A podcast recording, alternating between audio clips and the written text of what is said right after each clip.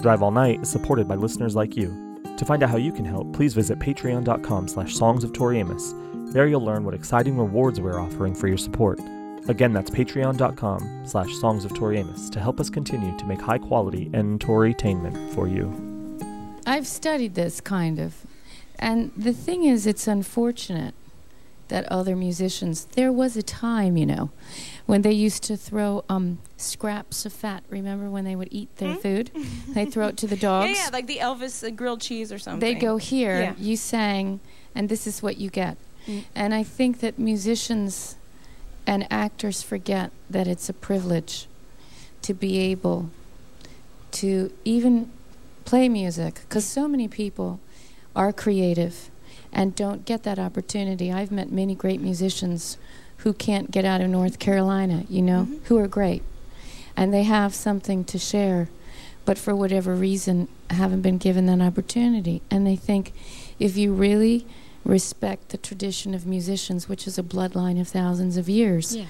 then you know that we're all part of a creative force and that there is a um, you know there's a graciousness that should come with it or you're just you're just a mole on a butt Hey everybody, you're listening to Drive All Night, the songs of Tori Amos. We are your hosts, I'm Efrain Schunior And I'm David Anderson. And on this episode, we're talking about Carnival, a cover from the soundtrack to the movie, Mission Impossible 2. music from and inspired by the film. Mission Impossible 2.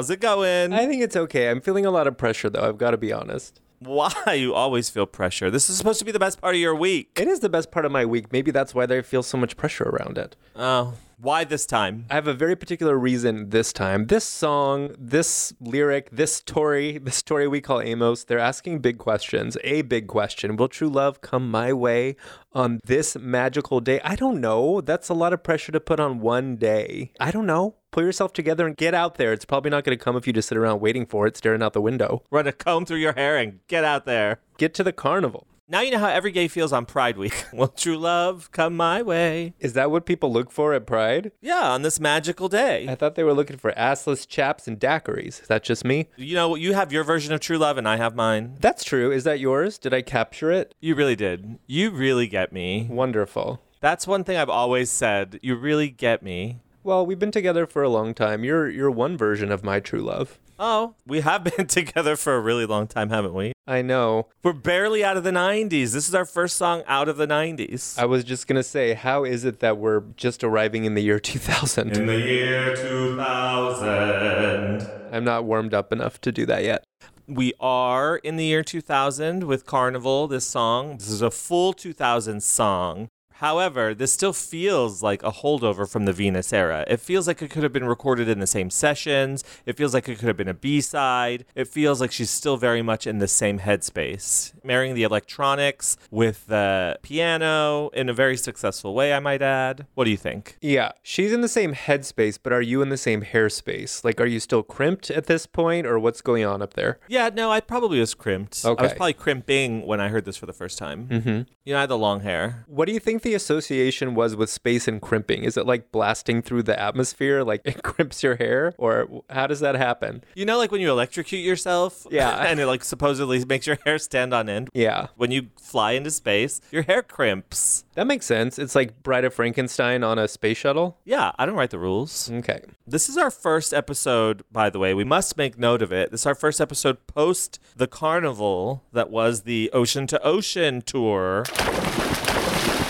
I know. How are you feeling that that era is kind of behind us now? You know what? I was not prepared for a two year tour. You know, you always think like, oh, tours should tour forever and every day, and I'll go to a show every day. Like, what a magical space that would be. What a magical time of year. And as the day draws near, you realize, oh, it's very expensive. It's very emotionally taxing. It's a lot to travel for two years.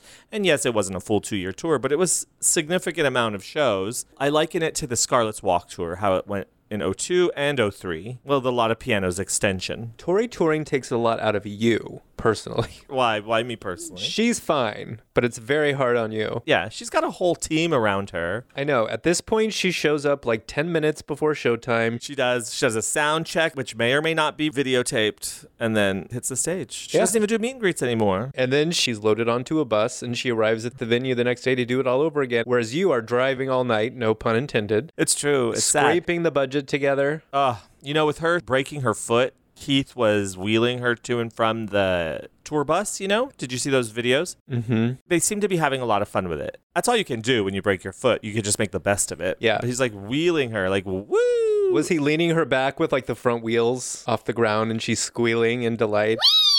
Could you imagine him doing that and then accidentally dropping her? I would be furious. If I were her and if I were me, I would be furious. Yeah. So I'm sure she didn't let him do that. Probably not. Her insurance probably doesn't cover wheelies in a wheelchair. You're so right. Carnival, what were your first impressions of this song, which is a cover of a song from the film Black Orpheus, as we know, Mania de Carnaval, but we'll talk about that in a minute. Okay. What were your first impressions of this song? You know what? I don't remember the first time I heard it, but I want to take a moment with you to acknowledge that moment in time when movie soundtracks were such a big deal. Mm-hmm. When it was an event, when soundtracks were packaged in a way that had like almost nothing to do with the movie a lot of the time, when there were songs on the soundtrack that probably never appeared in the film, which I think is the case with this one. Carnival is not actually played or even in like it's not in the background of any scene in Mission Impossible 2. Is that correct? You know, I have a Mandela effect memory that this was playing over the credits.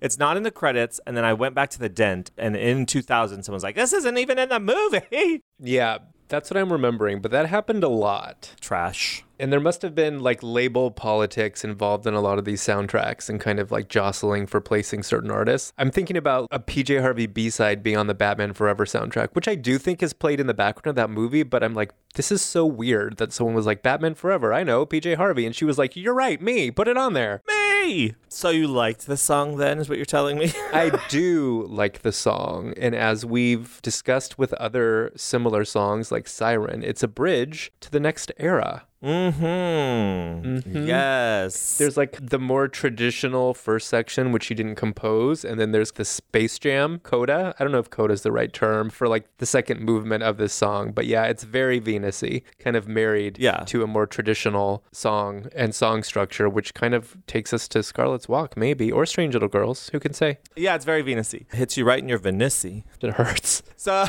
anyhow, also agree that it takes us into Strange Little Girls because it's a cover. It's a cover of a song by a man. So it does act as the bridge. Oh my gosh.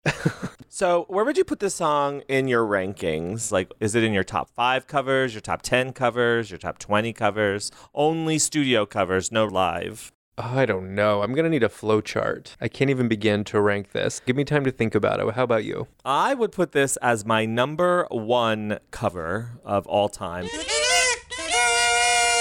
You go, girl. Are you serious? Yes, I am. Why you say it like that? I don't know. Yes, I would put it tied with Do It Again as my number one cover of all time. Ooh. This song came out at a time in my life when I needed a friend. I loved this song. This song ranks right up there as far as covers go with Do It Again. Number one, have a lot to say on it. What was going on for you at that point that you needed a sonic friend? Oh, I had just moved to Las Vegas. I had chosen to go pursue Mr. Dollar, if you know what I mean, trying to make my million in Las Vegas, of all places. And I was living with my grandparents, and I didn't have any friends or money. And I had, well, I had some money. I bought a computer. And I discovered Napster, as many of us did back in that exact time period. I had discovered Napster and found this song. The song was leaked early, and we'll talk about this as we get into the next act. But yeah, I was really isolated at the time. I just remember listening to it in my darkened bedroom on headphones, laying in my bed, just vibing. But we didn't call it vibing back then, kids. We called it listening to music. This is a good soundtrack for your wild days in Vegas, I think. I agree. That's my carnival story. And what a carnival life it's been. I know, huh? We should celebrate by going on a carnival cruise. We should. Was that the one Kathie Lee shilled for? Uh, probably. Yeah. I imagine she's on every cruise just getting drunk with Hoda. I know. Every time you walk by the slide, somehow she manages to be coming down and landing in the pool, timed exactly to when you're going by. Yeah. in her one piece. Mm-hmm. well, should we introduce our guests, David? Who is coming to the carnival? And are we carpooling? On today's episode, we're very excited to have back to the show Steven Sisk Provencio, super fan from our Voodoo episode, is back to talk about his next favorite song, Carnival. He's done a lot of research on the song, and he's going to shed light on not only Black Orpheus, but also Mission Impossible 2. So we're very excited to have him here today. We also have selections from a conversation with Mitchell Lieb, who is the album's producer. This is a conversation that he had on a podcast called Light the Fuse, where he goes into great detail about the soundtrack, actually. He doesn't say anything about Tori Amos, but nonetheless, he sheds so much light on how this came to be. It's very fascinating. Finally, we're going to get some answers. Should we say hello to our Patreon supporters, David? Hello. Carnival time is here. Welcome. Hello. We have to buy more tickets for all the carnival rides now, but it's nice to have friends. Hello to Elizabeth Valo. Hello, Mr. Zebra. Can I have Elizabeth? Because she's hot. Hot, hot, hot. Coming in hot. Hello to new patron Aaron Michael. So, Aaron Faster? So Aaron Faster. So, Aaron Faster. Hello to new patron Ryan Brooks. Hi Ryan. Good Lord willing and the brooks don't rise. Good Lord. Good Lord. I love that remix that you're referencing. That's the Boy Who Can remix. Yeah. Yeah, it's very good. I get happy every time I hear it as the outro. I'm like, yeah. I love to play that remix. Hello to Owen Myers. Thank you for joining our Patreon. Oh, when you gonna make up your Myers? Hello to new patron Rosalie de la Forêt. Pass the mission. I smell the Rosalie. I smell the Rosalie. And she smells delightful. Hello to new patron Ella A. We could be bouncing big umbrella, Ella, Ella's smiling. I'm sorry, can I just say that's one of the most inexplicable Tori lyrical moments ever? Big umbrellas smiling? What? Anyways. Yeah, because they look like they're smiling. When you turn them upside down, they got their little smiles on. Get with it. Have you never seen a musical before? Hello to new patron Ryan Quinn. This old man, he plays tin, he plays knick-knack on my Quinn, on my Quinn. Hello to new patron Kelly Haver. Hi. Raining Haver. Hey, hey, Haver. I sing hey, hey, Haver. Ooh. Hello to Christina Minter. Thank you for joining our Patreon, Christina. Painted in Minter ice cream. You're in a very bouncy place today. Thanks, Hurricane Hillary. Hello to new patron Diana Hoffmaster. Hoffmaster Shaman, I've come. Hello to new patron Candace McEnroth. It's bitchin' what these McEnroths can do. Job, Candace. That's obscure, David. Good one. Hello to Gavin Batker. Batker, Batker, bat me a Gavin. Hi to Ryan Crawford. We love Ryan Crawford. Hi, Ryan. You know what? Why do we croftsify ourselves? Why do we Crawfordsify ourselves? Every day. Welcome back to Siv Hackinson. Thank you. Thank you for coming back. Sieving through the grain of gold. Hackinson, your door. and last but certainly not least, hello to Fen, which, by the way, not that anybody cares, is the name of a really amazing Caryl Churchill play. Fen. F E N. Fen. I'm just gonna vocalize here. Ah, Paradiso Perduto and Fen. As always, we couldn't do this without our Patreon supporters, so thank you so much for joining. And there's more. If you haven't heard your name yet, listen to the next episode. We're spacing them out. Thank you so much, as always. Thank you. And as always, we couldn't do this without Shay Stymack, our ringmaster, lion tamer. Our clown car driver. It shows that I don't know what a carnival is, that I think it's a circus. Will true love come my way on this magical shay? Oh, will true love come my Shay? I shang to the sun in the sky. I'll say it again. The way you walk, the way you can, telling me. I'll say it again. again. it again. Good one, David. Thanks, Shay, so much for everything that you do. We're going to start this episode right with the song from the original movie Black Orpheus. This is Mania de Carnaval from the original movie, the original version. You excited about it? I am. You got your hips warmed up, David? Always. They don't lie either. Roll it, Ollie.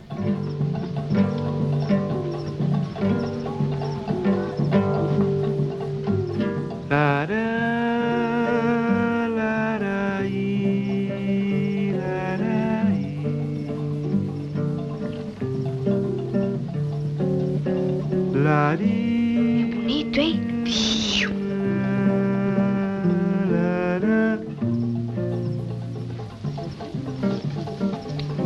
Manhã tão bonita, manhã. Na vida uma nova canção, cantando só teus olhos, teu riso, tuas mãos, pois há de haver um dia em que virás das cordas do meu violão que só teu amor procurou. Vem uma voz falar dos beijos perdidos nos lábios teus. Canto meu coração, alegria voltou tão feliz amanhã desse amor.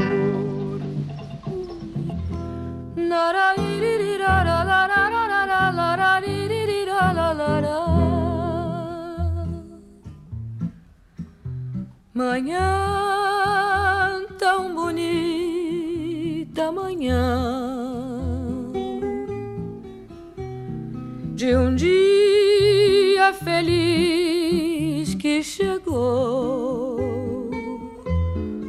O sol no céu surgiu e em cada cor brilhou. Voltou o sonho então ao coração. Depois deste dia feliz. Years ago, um, I was getting ready to audition to be Billy Idol's keyboard player. And um, on the way to the audition, I was told that I had a record deal. This is before I made Y Kant Tori Read, and as we all know, I should have gone to the audition. But so I have played with, I was in a bands in the 80s. Um, Matt Sorum, who was in Guns N' Roses, we were in a band together, and Brad and Caton were in the band. And um, so I had played quite a bit, but um, once I did Little Earthquakes, I did hundreds of shows at the piano, just me and the boozy, and I felt like I needed to do that to claim a promise I made to myself when I was five. Um, so then, having the guys come and play, new set of guys except for Caton, it was almost as if I, I got lonely. So What about in the future? Will you tour with a band you think from now on, or do you like going back to doing the piano oh, thing? Well, it's different. I mean, I've been with the guys for about a year and a half now, and it's been, I'm a better player because of it. They really challenged me. My thing as a musician, you have to keep doing different things. But I do think that what's coming, I really, I must tell you, I have no idea. After these shows, little shows, I don't know what I'm going to do. How are you, David? What do you think of this song? Let's talk about this song. You had a question that you wanted to ask during the break. You said I stepped on your bit. Sorry, did I say that? I meant you raised a very important question Oh, that's the difference between the public face and the private face. that we should explore now. in private, it's oh, you stepped on my bit. How dare you? But in public, it's what a great point. yeah, the mirror has two faces and they're both ugly. And they're both assholes. Uh, they're both bitches. okay, what was your question? Okay, well, if there's one thing I've learned about Tori Amos, and I've probably only learned one thing, is that she goes absolutely hog wild for both a fair and a carnival. And a circus. She goes triply wild for a circus, a fair, and a carnival. When you say you don't want it, she's like, Yes, you do, bitch, because circuses are awesome. Circuses are awesome. I've never known Tori to perform in a circus. Yes, you have. She's a circus girl without a safety net, even. Oh, you're right. Oh, from the very beginning, it was always there the whole time. I know. She doesn't even give a shit. She's like, Watch this. No safety net required. That's impressive. I know it really is. I wouldn't do it. Don't try this at home. That's like, did we talk about that in that song? what Being a circus girl without a safety net, it implies that she's walking on a tightrope, I know. Should we have put an advisory on that episode? like a trigger warning. No, no, no, no. Not well. Maybe I don't know if you're triggered by high wires. That's your thing. But like, don't try this at home thing. Oh, like these are professionals. Yeah, Tori seems to be advocating for it, but don't do it unless you have efficient training. Like how they did it in the front of Jackass. Exactly. These are trained professionals. Bam and Steve O are trained professionals. But I can kind of, you know, figure out for myself what differentiates a circus from a carnival and a fair. But a carnival and a fair seem very similar. And Tori seems to lean kind of more towards fair.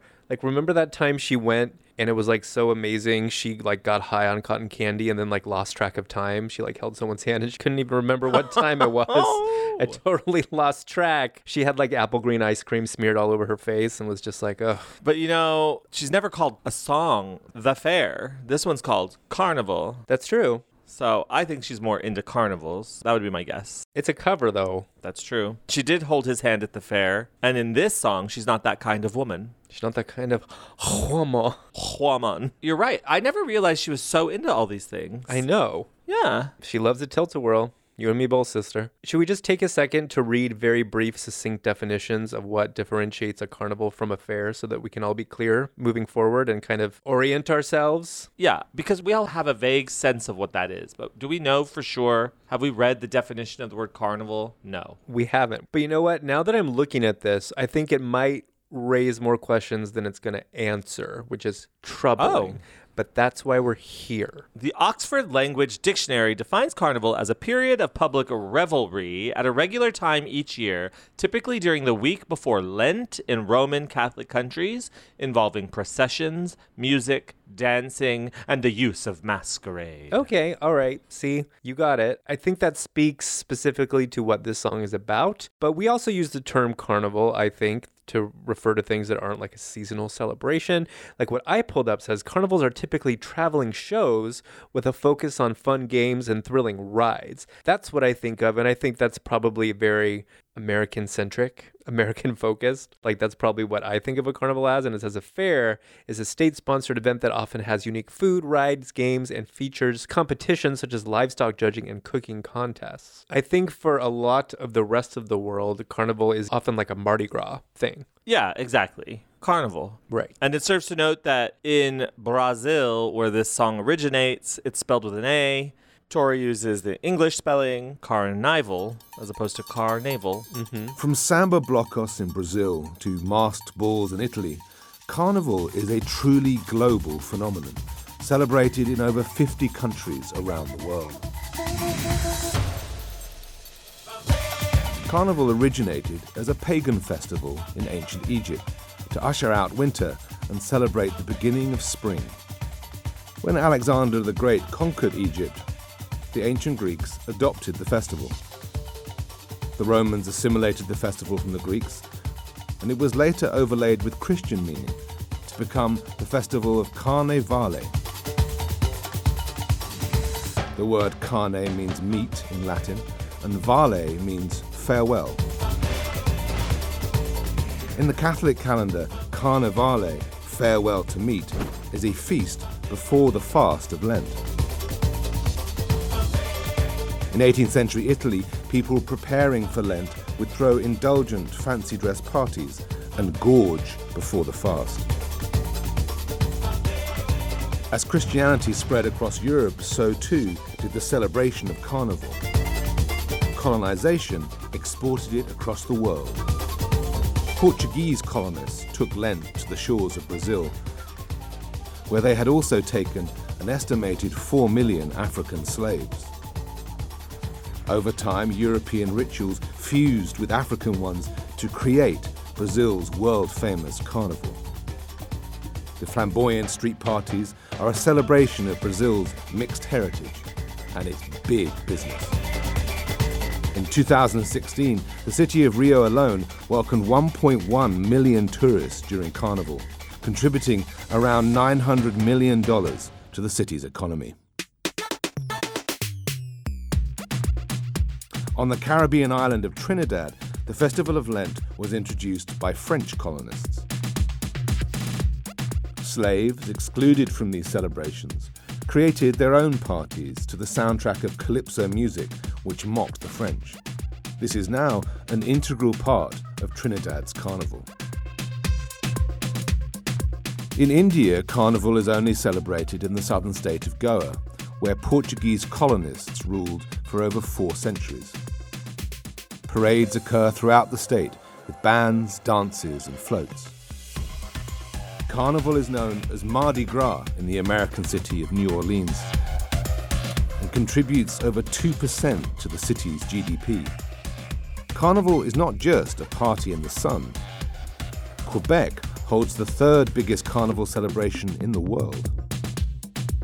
From humble beginnings, Carnival has become a truly global celebration, with millions of revelers all over the world contributing billions of dollars to the party. Carnival appears on the Mission Impossible 2 soundtrack, which I have sitting on my desk right in front of me. It's one of my only CDs that survived my big garage leak years ago. Oh my god, it's almost as devastating as that Universal Music fire. Oh, That's the one thing you were able to save is your Mission Impossible 2 soundtrack from the flood. I know.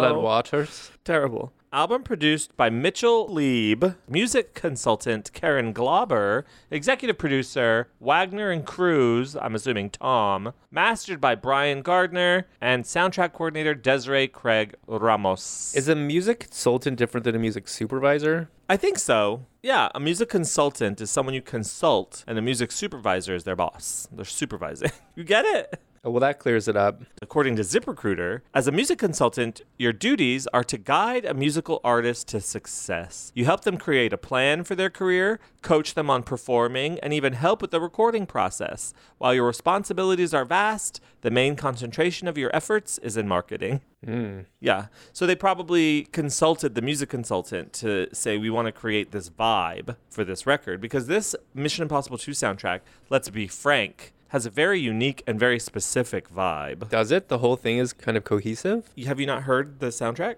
Not for 23 years. Oh, well, let me remind you some of the artists that Tori Amos appears alongside Limp Bizkit, Metallica, Rob Zombie, Butthole Surfers, The Pimps, Foo Fighters, and Brian May, Godsmack, which is what Tori's been doing her whole career, Uncle Kracker, Kid Rock, Apartment 26, Diffuser, Buckcherry, Tin Fed, Powderfinger, and Tori Amos. So, what is the cohesive vibe of this soundtrack? Is it just snapshot of 2000? No, I think it's aggro. It's like a lot of like what I would define to be aggressive male rock. Well, yeah. Limp Bizkit, Metallica, Rob Zombie. It's like aggressive What Rob Zombie song is it? scum of the earth. Okay. yeah, They're like, how are we going to finish off this package? We got Scum of the Earth. I know, Tori Amos. exactly. But can I tell you that I went to the second Acoustic Christmas, KROQ Acoustic Christmas that Tori played at, and the best experience of the night for me was Rob Zombie, who I had no attachment to whatsoever. I thought it was an amazing performance. I was like, Rob Zombie is super fun. There were like dudes in Santa suits and blood shooting out everywhere, which is like kind of my vibe, of course. But I was Amazing. not expecting to have such a good time at the KROQ Acoustic Christmas show seeing Rob Zombie. This is in no way a judgment on any of these artists. It's just that they all sort of fit to my ear a similar like guitar driven male rock. And mm-hmm. Tori Amos is clearly the standout in the soundtrack. And then following Tori Amos, you have Hans Zimmer. And I definitely don't want to undersell the popularity of this album. This album peaked at number two. It actually entered the charts at number two. Limp Bizkit, that was a huge hit for them. Metallica, this is the only song they ever did for a soundtrack, like an original song they ever did for a soundtrack. It was a million dollar deal. It's just a very interesting appearance for her, an anomaly in her career, certainly. It is and it isn't because there was like a very strange period of time between, let's say, like 1996 and 2000, where Tori was placed on soundtracks for these big action movies. And it's like, what? Are you talking about Escape from LA? I'm talking about Escape from LA and Twister and Mission Impossible 2. It seems like a very unlikely fit. Yeah. Especially for it to not appear in the movie, it's very strange. It is. Yeah. I'm glad that the song exists, don't get me wrong. I love this song, but for it to n- appear on this soundtrack with these artists, then to not even be in the movie to like provide context as to why it's on the soundtrack. I know. It's just all very confusing. We need to find someone who can speak to this, someone who is on the inside. Well, I found someone who was on the inside. I think now is a good time to play some selections from Mitchell Lieb's interview with Light the Fuse podcast, which you can find at lightthefusepodcast.com. Great guys. Let's play a little of that here and we'll talk about it, David. Yes.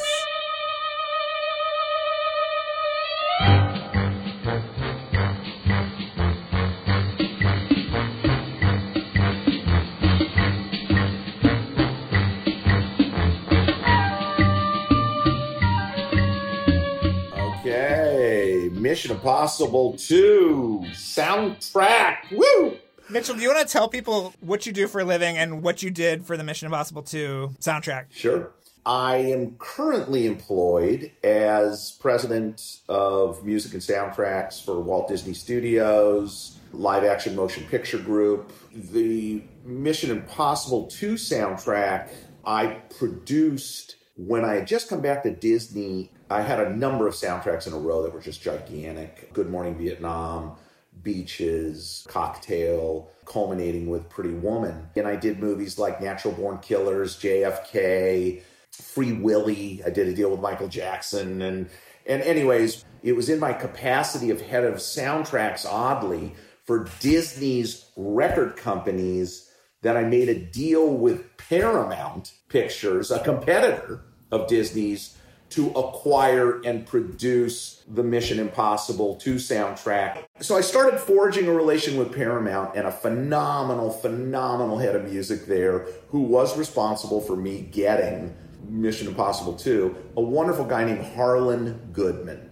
And the thing about Tom Cruise is, man, when he's in, he's in 1000%. This is not a fringe guy. He's either in a 1000% or he's not in. So, anyways, I met him. We sat down and kind of talked philosophically about it. And he was just a cheerleader. He was simply, I love all of your ideas. Just go for it. Just go for it. So that's the setup.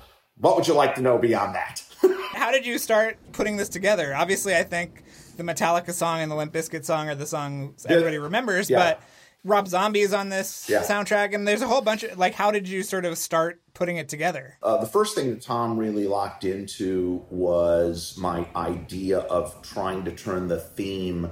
He was very concerned that there was nothing more that could be done with the theme, and that you know, because Larry and uh, what's his name had done it for the first movie, that there was really nothing that could be done with it, and yet he knows that it's the iconic calling card of the franchise. So he was very intrigued with my confidence that I could do something big with it. And so the first thing we really started with was that. Long before what I accomplished in Australia in that first meeting with Tom was number one, we were going to go for it, and I was going to spend millions of dollars. And he loved that. Number two was my first priority was going to be really trying to develop this idea of turning the theme into a real record, into a, a vocal record. Okay. And um, number three was I cemented in them understanding what the agenda was in wanting to bolster the male audience, including the aggressive, you know, the younger teenage and a little bit more mature than that audience in males, that I I was hell bent that it had to be rock. It had to substantially be a rock record. I was going to be very focused on having it be a hard hitting rock record. Tom signed off on all those things, and then I went to work. And really, what I did was I seeded and sent around multiple versions of just the Mission Impossible theme, the Lalo Schifrin instrumental theme. And I seeded it with songwriters and producers and artists and managers and A&R people. I just went deep and wide with it. If you want to get attention from the biggest of artists, you got to wink, wink, hint, hint that you're playing on that level and that you can afford them in the first place and that you're not going to compromise and that you're basically bringing them the biggest movie with the biggest movie star with the biggest budget, willing to make the biggest video, wanting the biggest splash. And people respond to that. So I went out deep with the instrumental themes, and somewhere in archives, at Disney, I've got demos and demos and demos and demos and demos and demos and demos and demos of artists and producers who We're gonna we're gonna need to listen to these. Yeah. when the, uh, I'll, I'll dig them out. I'll We're dig them need to hear out. those. yeah, yeah. um, uh, demos everywhere. And um, Limp Bizkit had just broken. I mean, this is right up his alley, and he loves the Mission Impossible franchise. He is the he is Tom Cruise's biggest fan. Fred Durst. Fred crushed it. He killed it. It was just the instrumental version. Pretty much the Limp Bizkit record of Take a Look Around that you hear that starts with the haunting and then the drum beat. Ah, ah, ah. And in court, like, it was unbelievable. So he gives me a cassette of it, a CD of it, I don't remember, but this is this is phenomenal. But like, look, you gotta play it for Tom. So I go back to Australia to do nothing but to play it for Tom. I put this thing on to Tom's credit. He tops out his volume knob. we rock to it. Just see Tom kind of quietly listening to this rock record at 11 volume. And he's just doing this.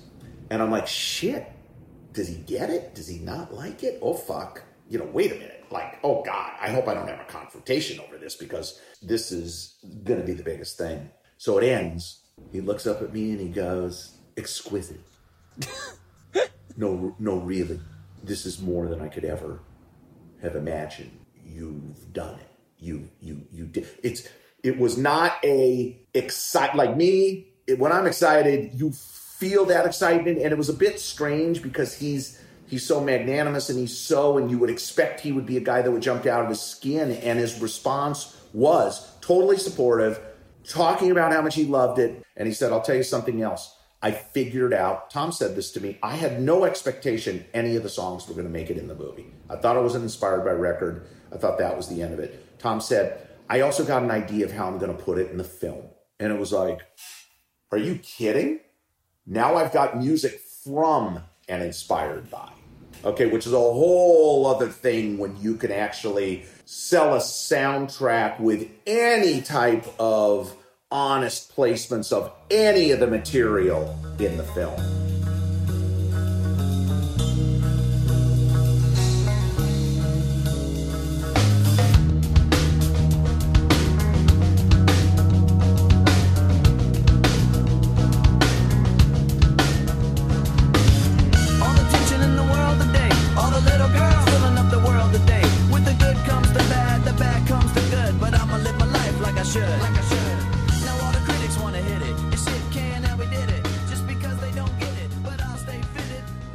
Course, I encourage you to listen to that full podcast. It's two parts, and we're going to link to it on our show notes, songsoftramus.com. It was a really fascinating peek into not only the Mission Impossible 2 soundtrack, but creating a soundtrack in general, the whole process that goes into it, and like the deals that are made. I agree, and I love how he talked through the process of how the concept became music from and inspired by the film. Mm-hmm. And there's also a really compelling story about how he meets Tom Cruise for the first time. Yeah.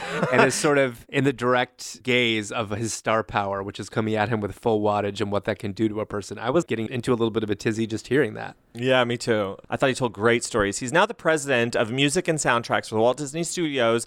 So we did reach out for an interview, but we're glad to have this as our alternate source of info. That being said, let's try to unpack how Tori became a part of this because there's a couple ways I think that it could have transpired. At a certain point in the interview, he says that he reached out to a bunch of people and had them write themes, have them do variations on the theme of Mission Impossible. You know, the dun dun dun dun dun, and that somewhere he even says in the podcast somewhere he has vaults of just demo after demo after demo of like people doing this their take on the theme because he was trying to like figure out where it was going to go until Limp Bizkit really nailed it, like the vibe of the. Do you think there's any world in which Tori would have ever tried her hand at that? I don't think that she. You think she was in the mix of artists who was like sampling Yes. the Mission Impossible theme? I wish. Yes, I do. Not sampling. You know what I mean. reimagining, reimagining it. Yeah, it was like Night of Hunter. She was like, these are variations on classical themes. Exactly. The Mission Impossible soundtrack.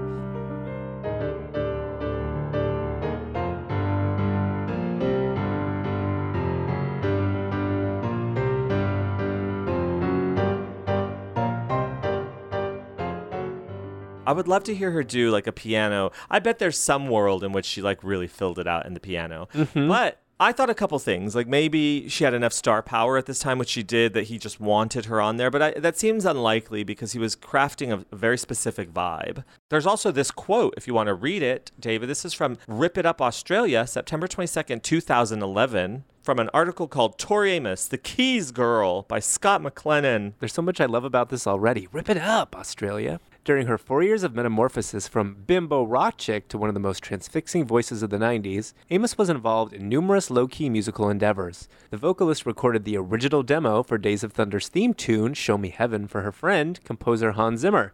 Considering the song was a global smash for Maria McKee in 1990, how different would the career of Tori Amos have been if she'd had her first hit with someone else's song before she made a name for herself with Little Earthquakes? It would have been very different, Scott. I can answer that with utmost certainty. Rip it up! But it does speak to her relationship with Hans Zimmer in the 80s, in the late 80s. Mm-hmm. And if you look at pictures of Hans Zimmer, he was quite a looker. And I could see that he might have been charmed by Tori. And she always talks about how he paid her $150 to do that demo. So they've had a, a long standing professional relationship. That being said, she does have that relationship with Hans Zimmer from the Toys era, from even prior to the Toys soundtrack. So I feel like maybe that has a lot to do with it. Mm-hmm. So do you think that's part of how she was sort of drawn into this collaboration on the soundtrack? That she had a pre-existing relationship with Hans Zimmer? Could be, yeah. And maybe when he was composing, because I know that he wanted her to do vocals throughout the whole score, maybe it only made sense to have her there as well. Another thought I had is that maybe in the Mitchell Lieb in that podcast talks about making deals with people for certain artists and stuff. And maybe he was friends with Arthur Spivak, who was her manager at the time. Who knows? Anything could be anything. But you know what can't be something else than what she is? Tell me. Tori Amos. Gotta be herself. Oh my God. She writes in her 2005 memoir, Piece by Piece We took on a project to do a song for the Mission Impossible 2 soundtrack. The good thing is, we had something to focus on. Mark and I went back to Cornwall, and that was a lifetime for me because I needed to do something, and this was one of my favorite covers of all time. Mine too, girl. Carnival by Luis Bonfa from the film Black Orpheus. I knew I had one more album to record for Atlantic Records, but I didn't even think about that. It was in the distance. We went back to Cornwall, and the crew started coming in, and Duncan was there. I'll never forget it. The band had arrived, and one night after rehearsal, I was serving the wine.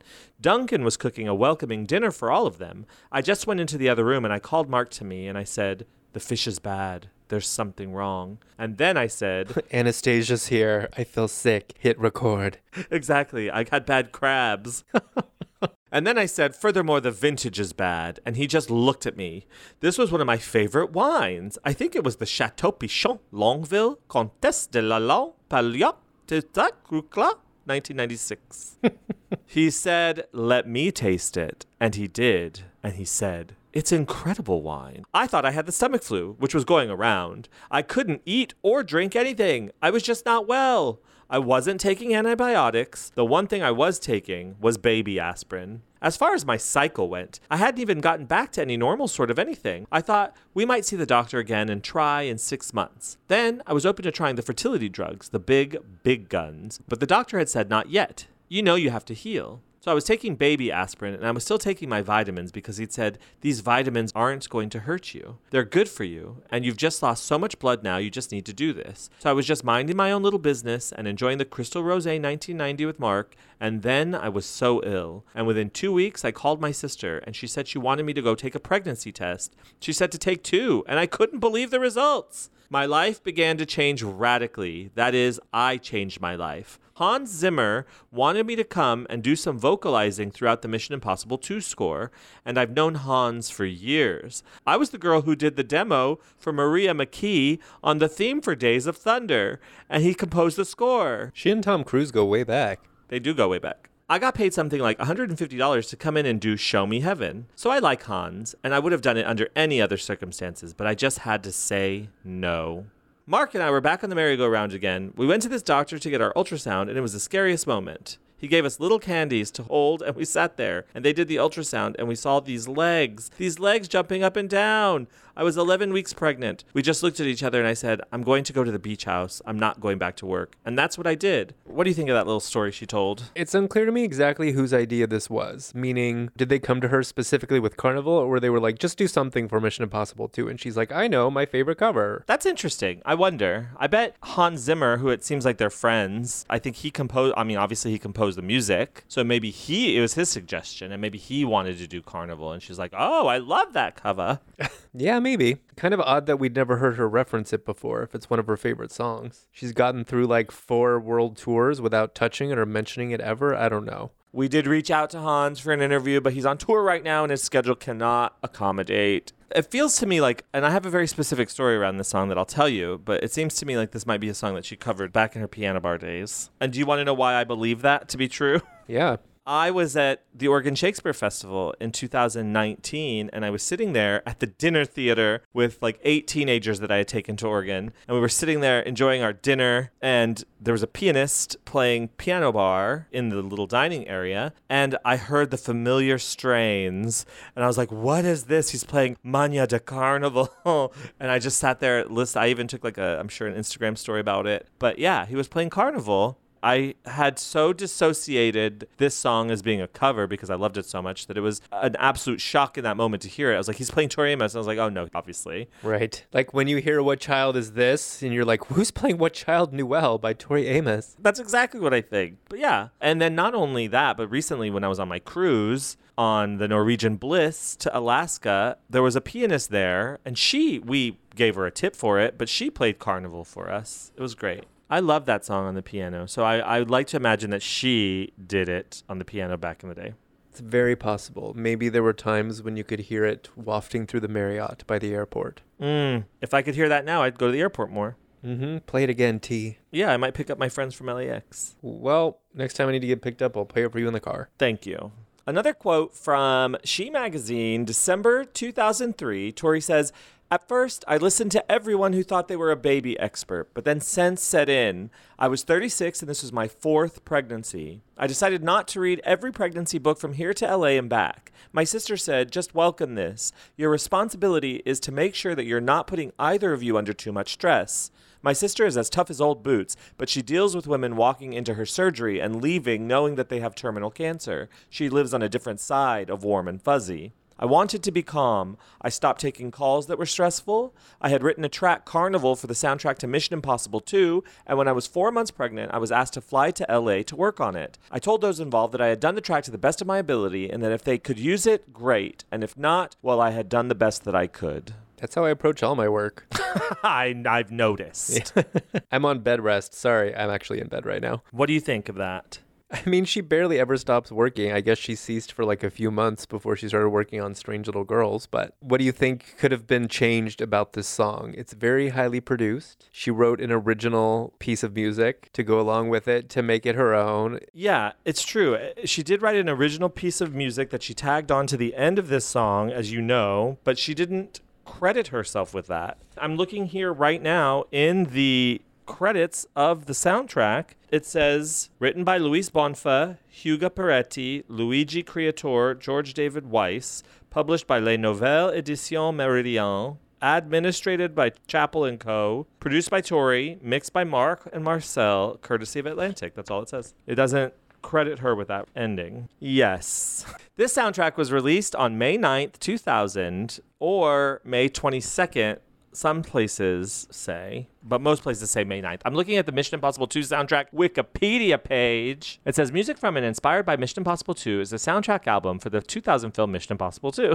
It was certified gold for 100,000 copies shipped in Japan in August of 2000. It had three singles I Disappear by Metallica.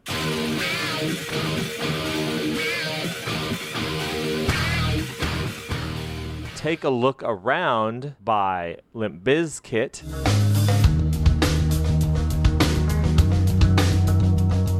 And Scum of the Earth by Rob Zombie. Those were the three singles. Wonderful, right? Wonderful. Isn't it nice to know that they're still reliably pumping out Mission Impossible movies the same way Tori is still reliably pumping out albums all these years later? It's true. Side by side. Yeah, it is kind of comforting. But what I learned from the Light the Fuse podcast that makes this so interesting is that there was never another soundtrack like this again. This this is an anomaly in the Mission Impossible franchise that there were artists on a soundtrack. It's always just scores now. It was this is the only time this happened in the franchise. So and I've never seen a single Mission Impossible movie until like two weeks ago. Is No that joke. true? That's true. Yeah. And which one did you start with? The one that just came out, Mission Impossible Dead Reckoning Part 1. Mm-hmm. But I'm surprised that when he did this first Mission Impossible back in the 1990s, he never stopped doing them. Well, I thought surely he'll grow out of this, but he never stopped doing them. And it was really entertaining. Dead Reckoning was really entertaining, and I will watch part two of it. I need to see Dead Reckoning, but I've seen the prior Mission Impossible movies and I find them delightfully entertaining. You didn't even see like the original Mission Impossible in 1996, directed by Brian De Palma. No. It's good. You should watch it. I'm reading the one sentence blurb synopsis of Mission Impossible 2, and it does not ring any bells. But to be fair, I haven't seen this one since the year 2000. And it says IMF agent Ethan Hunt is sent to Sydney to find and destroy genetically modified disease called Chimera. Mm. It primarily takes place in Australia, I guess. I would watch it, but I would watch them all back to back. I would like to watch them all back to back. You should. You shouldn't watch them back to front. Well, whatever. Let's talk about this song, and this song being a cover of Manhã de Carnaval, and let's talk a little bit about that. Okay. And another film, a film called Black Orpheus, in which the song does appear, but not by Tori. Have you seen Black Orpheus? I have not. Have you? I have seen Black Orpheus. I have seen it in Portuguese, and I've seen it on YouTube. It is available right now on YouTube in Portuguese without subtitles.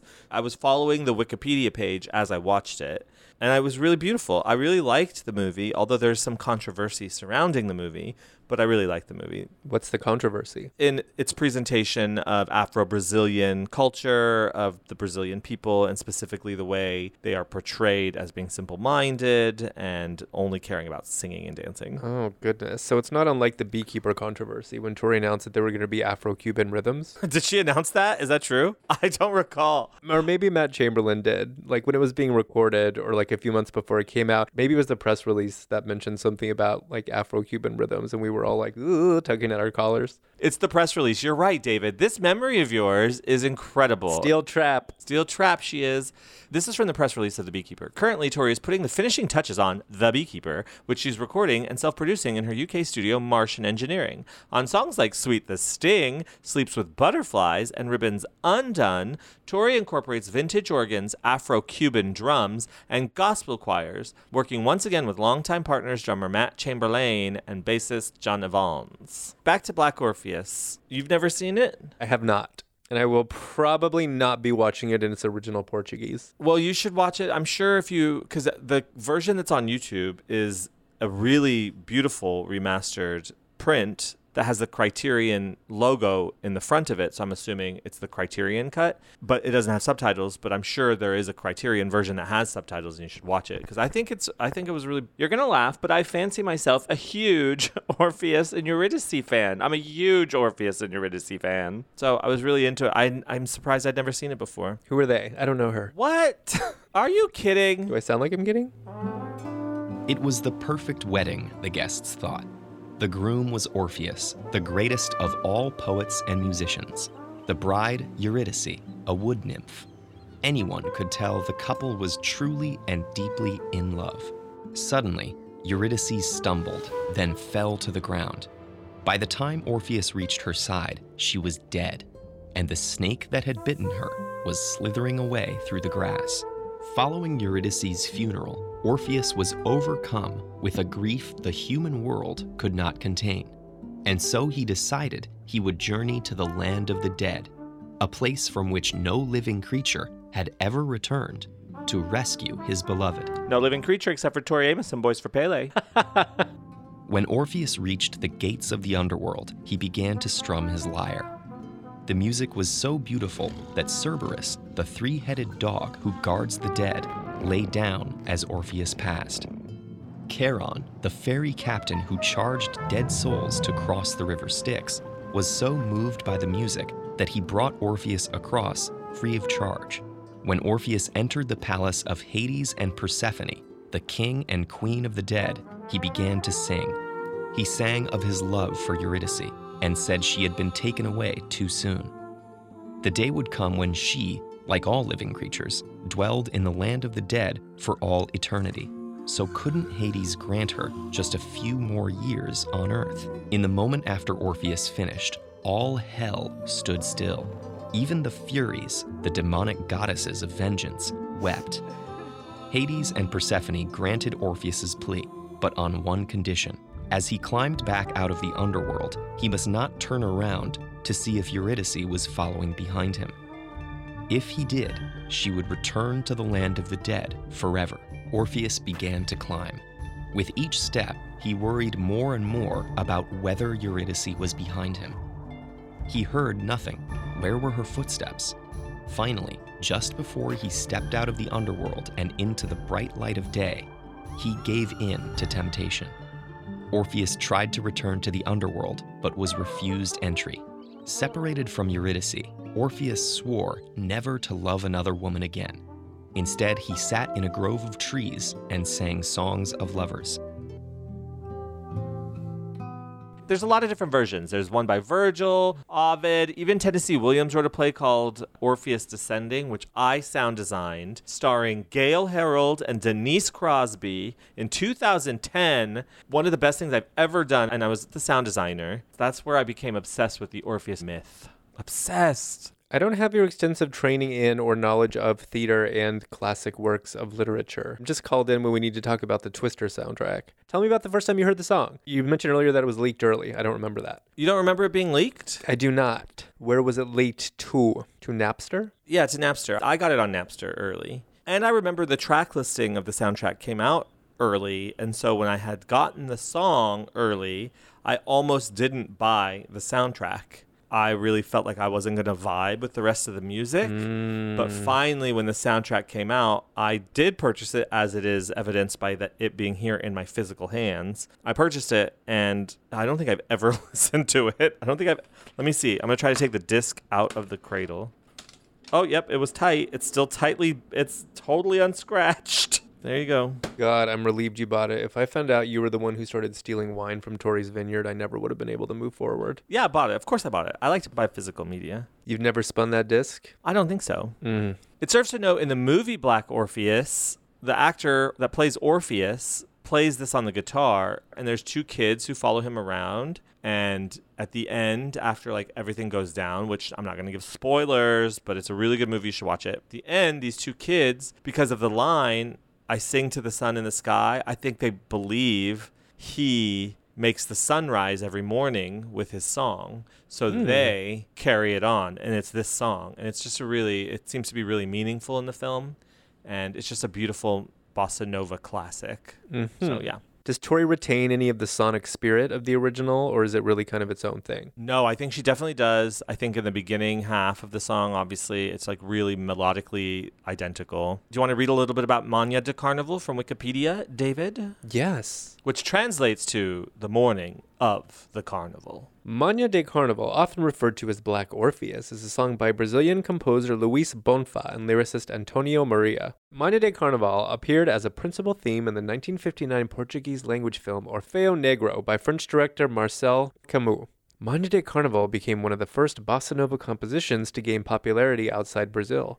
Particularly in the United States, the song is considered to be one of the most important Brazilian jazz bossa songs that helped establish the bossa nova movement in the late 1950s. Since then, it has become a jazz standard in the US and is still performed regularly by a wide variety of musicians around the world in both vocalized and instrumental versions. In the US, the song is also known as a variety of different titles, including A Day in the Life of a Fool, Carnival, Theme from Black Orpheus, or simply Black Orpheus. In France, the song is also known as Uh Oh, this is where you come in. La chanson d'Orphée. Thank you. All versions of foreign texts were written by lyricists other than Antonio Maria using Bonfa's original music. Amazing. Yeah. And there's a ton of recordings, not the least of which is my Instagram recording of that guy in the piano bar at Oregon Shakespeare. yeah. Should we do one? yeah, I think we should. Okay. But I don't think it'll be as good as Vince Guaraldi, João Gilberto, Stan Getz, Gerry Mulligan, Joan Baez, Perry Como, to name a few, Astrud Gilberto, the Smothers Brothers, Frank Sinatra, Cannonball Adderley, Earl Klugh, Julio Iglesias, Luis Miguel, Placido Domingo, Emilio Santiago, Carly Simon, Dexter Gordon. there you go. Dan Fogelberg. Most recently, Dan Fogelberg, live at Carnegie Hall. Roll that one, Oliver.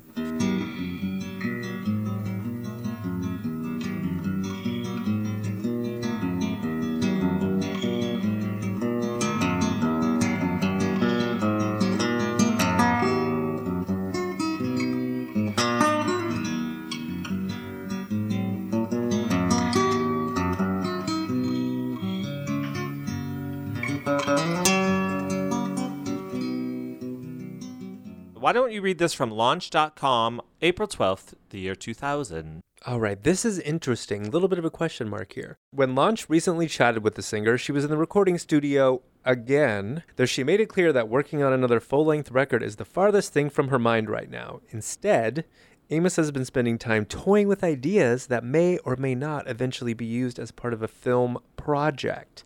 I've finished albums for a while, she says. I'm looking at visuals right now, doing music for visuals. I got a call from somebody I really liked on the visual side, and they said, Hey, will you give it a go?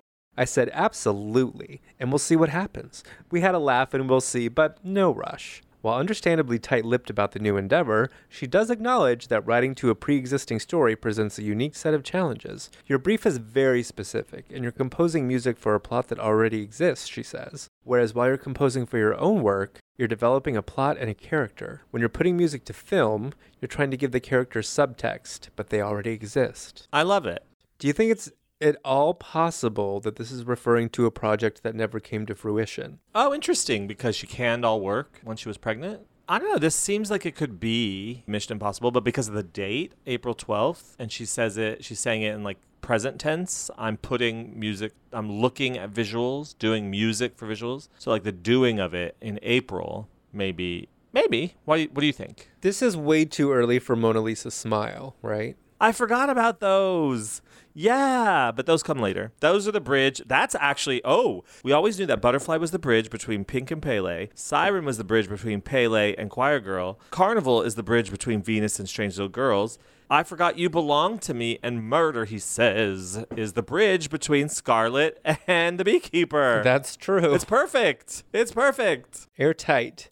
You know, April twelfth, 2000 was when this interview was published, right? But we don't know when the interview was conducted. So it could have been Oh, months that's true. before that. It could have been five months or the beginning of the year, which is, you know, I would think more than enough time for her to still be working on it for it to be included on the soundtrack. So more likely than not, she's talking about Mission Impossible 2. But I find it interesting that they would have been giving her visuals from the movie. They're like, here's this John Woo footage of, you know, explosions and doves in slow motion. Can you write to this? And she was like, yes. Normally I traffic in black doves, but I can try white, sure. Well, I mean, if they want her to compose to a certain scene, they're probably going to send her the scene, like a rough cut. Of course, they're going to have to. And maybe the song was originally going to be included in the movie and then ended up not being the case, but I don't know. A lot of things can change from conception to actual like final delivery. Plus, it seems like she was going to, according to the quote we read from Piece by Piece, it seems like she was going to do kind of a similar thing to what she did with Siren. Also, was intending to do for Siren that didn't actually come to completion because in Siren she was also supposed to vocalize with that composer Patrick Doyle at that time. She was supposed to come and do vocalizations for the whole movie, but she because of her a situation that was going on with her internally she was unable to do so in the end same Mhm. thing here because she got pregnant she was like whip done we're done Yeah. it's like soundtracks aren't meant to be for her Even though she's been on several. but they've never seemed to be her like wheelhouse some artists really kill it on a soundtrack like garbage number one crush from romeo and juliet Lisa Loeb. lisa loeb madonna beautiful stranger Wow, you're not even going Dick Tracy, huh? You're going Beautiful Stranger. Interesting. oh yeah oh yeah oh that's right dick tracy okay let's read this from the dent regarding this song as a cover There's been a lot of discussion. You can like feel Mike Wise exhaustion at this point. yes There's been a lot of discussion as to whether Carnival is a new song or a cover. The song is a remake of the classic Manhã de Carnaval, which originated from the 1959 film Black Orpheus. The English lyrics were not emphasized not in all caps written by Tori. and italics and caps and italics. He's like, this is my final word on this. Stop emailing me. I will not be entertaining this any further. There are many translations and versions of the lyrics, and this version was just one that was familiar to her. If you look at the credits for the song on the album, they say Carnival is written by Luis Bonfa, Hugo Peretti, Luigi Creatore, George David Weiss, produced by Tori Amos, mixed by Mark Hawley and Marcel van Limbeek. What these credits don't tell you, however, is the fact that the ending of the song, when the music gets faster, is a new composition by Tori that she placed at the end of the song to spice it up. This comes from a reliable source. So the song is mainly a cover, but with a unique ending written by Tori. I assume that means both the music and the words to the ending. So, Why do you suppose she didn't credit herself or they didn't credit her? Why? maybe that's the point when she was just not doing any more work. And she's like, I can't be bothered to do any copy editing. Send this to Sword and Stone. And Edison Amos was like, I don't know. Exactly. Like he wouldn't know. That seems a more plausible explanation than what I was going to come up with, which was she's collaborating with Hans Zimmer. Then there's a question as to who, depending on how this part was written, there's a question as to who actually composed it or had the idea or wrote it or et cetera, et cetera. And just to avoid like any of that nonsense because she was done at the time, she had just quit working. To avoid any of that, just like leave it. But it's probably more like what you said. She probably just didn't copy edit it. She probably didn't care. Mm-hmm. But this is also kind of in line with the Venus era liner notes when, unlike her previous albums, the credits for each song aren't broken out, right? So maybe she's just like, eh. Oh, you're right. And we would have no way of knowing that it's her band. For example, with Siren, she came in and did all that with the musicians that Patrick Doyle had, like the orchestra there. So we would have no way of knowing that the band was on the song if she hadn't written that in the book, that the band was there rehearsing, you know, that they were doing Carnival as a band. Mm-hmm. Interesting, eh? This is also from The Dent. The US and many other versions of the Mission Impossible 2 soundtrack do not include the lyrics to the song. RGD, aka Mel, tells me that the Taiwanese version of the soundtrack includes the song lyrics to each track, except for the last one. The lyrics are in English, and this represents the first time that I have seen printed lyrics to Tori's Carnival. Here they are.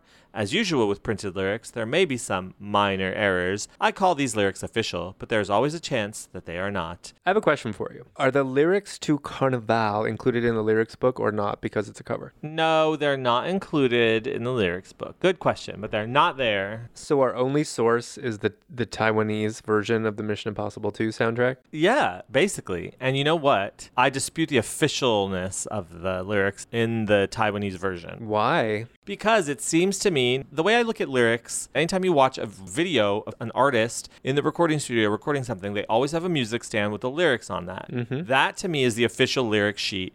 When that lyric sheet is reprinted in the booklet, that to me is official. And they may or may not include every ooh or utterance of every chorus. You know, it may not include it all because a lot of that can be built in the studio. But this to me seems like a transcription of what they think she's saying because it's like so much, you know? For example, the official lyrics have the word you twice. When she says you, you, I don't think she would write that in the lyrics lyrics. Mhm. So I dispute the officialness just because it feels to me like a transcription. I think that's true. And with Tori in particular, if there's like repetition in a song in the official lyrics book, she doesn't usually include that. Exactly. She's not like sweet the sting times three. Right. Baby is it sweet times six. Yeah. And sometimes she's like, periodic table of the elements, no thank you, bang. Uh, I would imagine that you're right and this seems transcribed, but I also feel like this entire section lyrically seems very improvised. the ending section? Yeah. Well, we're not there yet. We got to start at the beginning. Roll it, Oliver.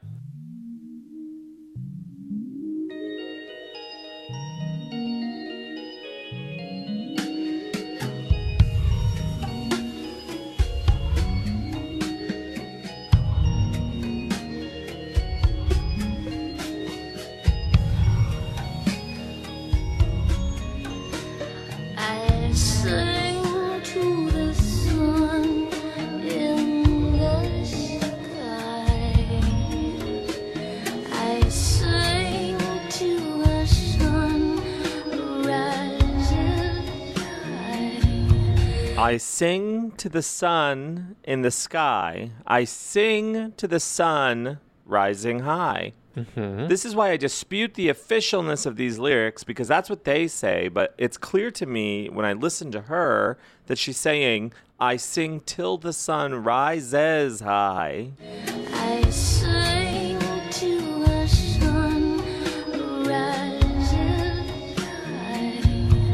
This really plays on the idea of that it's the morning of the carnival, the Manhã de Carnaval. Right. Doing a little sun salutation. Yeah. But here's a thing that's really difficult for us to do in this lyrics section in a way that it's not in other songs is that these aren't even the original lyrics of the song. Right. One might ask why we're doing it. One might, one could, one should. So, according to Wikipedia, it says although not as popular as the vast number of interpretations with Portuguese lyrics, the song can also be found with a few English lyrics adaptations and in some other languages as well. And notes specifically that these lyrics come from George David Weiss, Hugo Peretti, and Luigi Creatore, that they wrote an English lyric adaptation under the title Carnival, that this version was recorded originally by Perry Como in 1963, and again using the original cover name Manhã de Carnaval three years later. So roll the Perry Como version, Oliver. I'll sing to the sun in the sky. I'll sing till the sun rises high. Carnival time is here, magical time of year. And as the time draws near, dreams lift my heart. It says that singer songwriter Tori Amos recorded this version of the song for the Mission Impossible 2 soundtrack. Mm. But there's many others. Carl Sigman wrote a different set of lyrics called A Day in the Life of a Fool. A day in the life of a fool. A sad and a long, lonely day. There's an Arabic version with different lyrics called How I Fear.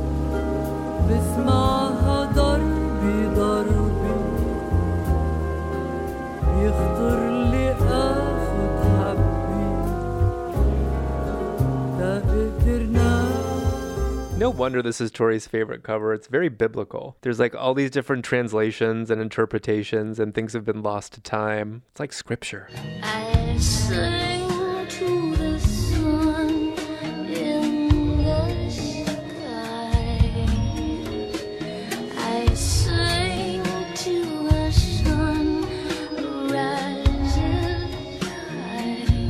I really like the way this begins because if you woke up every morning singing to the sun in the sky, it just seems like there's so much hope in this line. You also indicated that this seems particularly tied to the plot of the movie, right?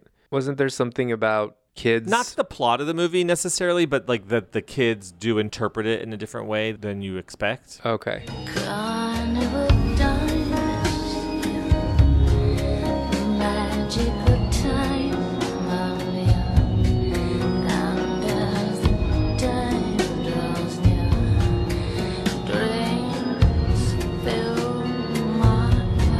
Carnival time is here, magical time of year, and as the day draws near, dreams fill my heart. hmm I'm really sick of the nine to five grind of American life. Also, a song by Madonna. I think that's what she's talking about. In other parts of the world, things do really kind of shut down around Carnival, Yeah. what I I would usually refer to as kind of like Mardi Gras time. We have no version of that whatsoever. things like never close down. Maybe like Christmas Day. That's it. That's not even true because the Christmas season is so heavily reliant on retail, and that's all about workers. Mm-hmm. So it's not really even a carnival that we can all celebrate as a culture, as an American culture, as a United States culture. Depressing. Have you ever been to a carnival celebration or gone to South America at that time of year? Oh. No, I should though. I've been looking for a solo trip. I want to go do a solo journey. Maybe you should do it this spring. Maybe I should. I should find out when carnival is, and maybe I should go. I'd have to Mhm. learn Portuguese though, because I don't like to not know the language in a place that I go. Oh my god, you really commit when you travel. I have to. Like I have to become fluent in the language. If you could make a carnival around one time of year here in the United States, what would you do? Obviously Halloween. Oh, yeah, of course. I have taken the month of October off in the past. like every year. I mean, unfortunately, I'm not in a position to be able to do that anymore. But at my prior job, where I'd been there for a long time and I had a lot of vacation saved up, I was like, I'm not going to be here in October. And they came to expect it. It was fun. God, I really had life figured out at one point. What happened? Anyway, What happened? The whole month? yeah, You did throw that one party at that one bar, remember? That like month long harvest? I did. That was fun though. I basically did that for you. That was my best takeaway from that whole event was you showing up and getting to spend time with you. Could have done Shut up. without the rest of it. I'm serious. Sing while he plays his guitar. I'll sing as the night wakes the dawn. I sing while he plays his guitar. I sing as the night wakes the dawn. I imagine Tori singing and playing with obviously Mac Aladdin, her husband, playing his guitar. The communion of two musicians playing together, Mm-hmm. creating temporary composition that may or may not be, especially if it's not being recorded, if they're just playing together and it's like wrapping around each other and winding around each other for that moment only, it's got to be like making some sort of artistic love.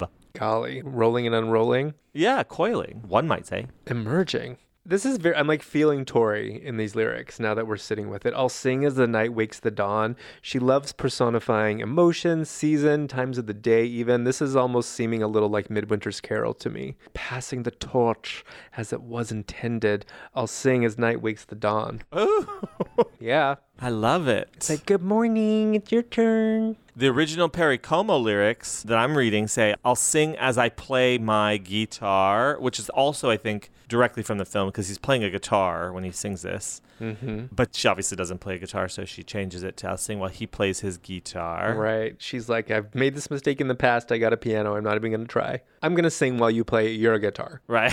Do you think she's ever played a keytar? I hope so. That's a missed opportunity for YKTR, don't you think? She could have strapped on a guitar. Absolutely. I think she probably did. I think she probably had one. Everyone was doing it in the 80s. I'm sure she was. What's the point of that? Does it just look, I don't want to say cool, but I guess maybe that was the idea because it doesn't function differently than a keyboard, right? No, it, the function's the same, but at least you can stand up and move around. Okay. Face your goddamn audience while you sing without tearing up your spine and opening your legs. How do you do it? Good lord.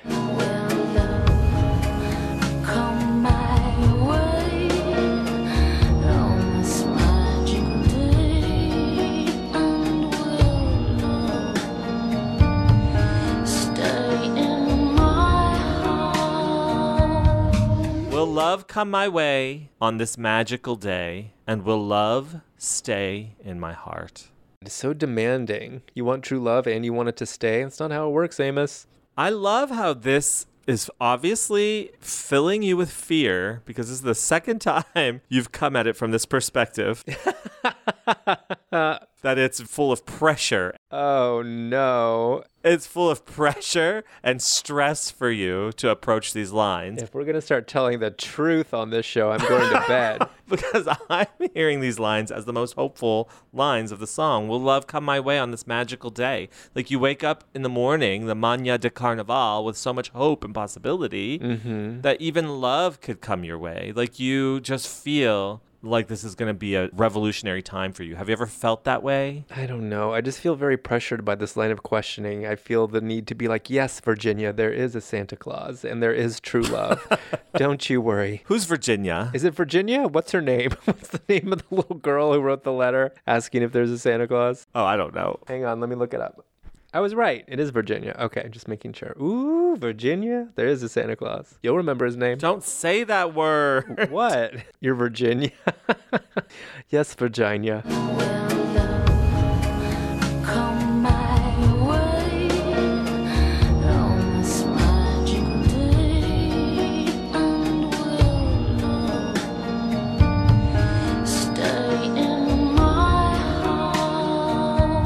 You ever had a time in your life where you felt that love was going to come your way on that magical day? Yeah. Yeah? Last time I manifested it. Great. And that's your carnival. Like, Mm. that's your carnival, you know, your ritual. Yes, I do love a ritual, kidding aside. We know you do.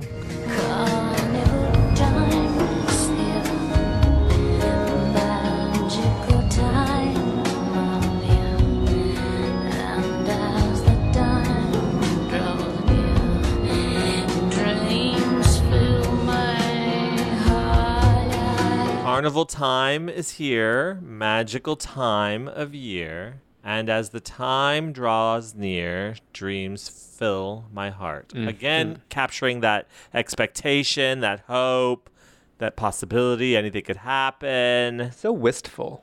Is there a time of year for you when you become more optimistic about life in general, but also love? Yes, the beginning of the year, like at the early months of the year, I think are my best months of the year. Really? yeah, I feel like anything can happen. I need to take a little bit of that. You should. Take as much from me as you will.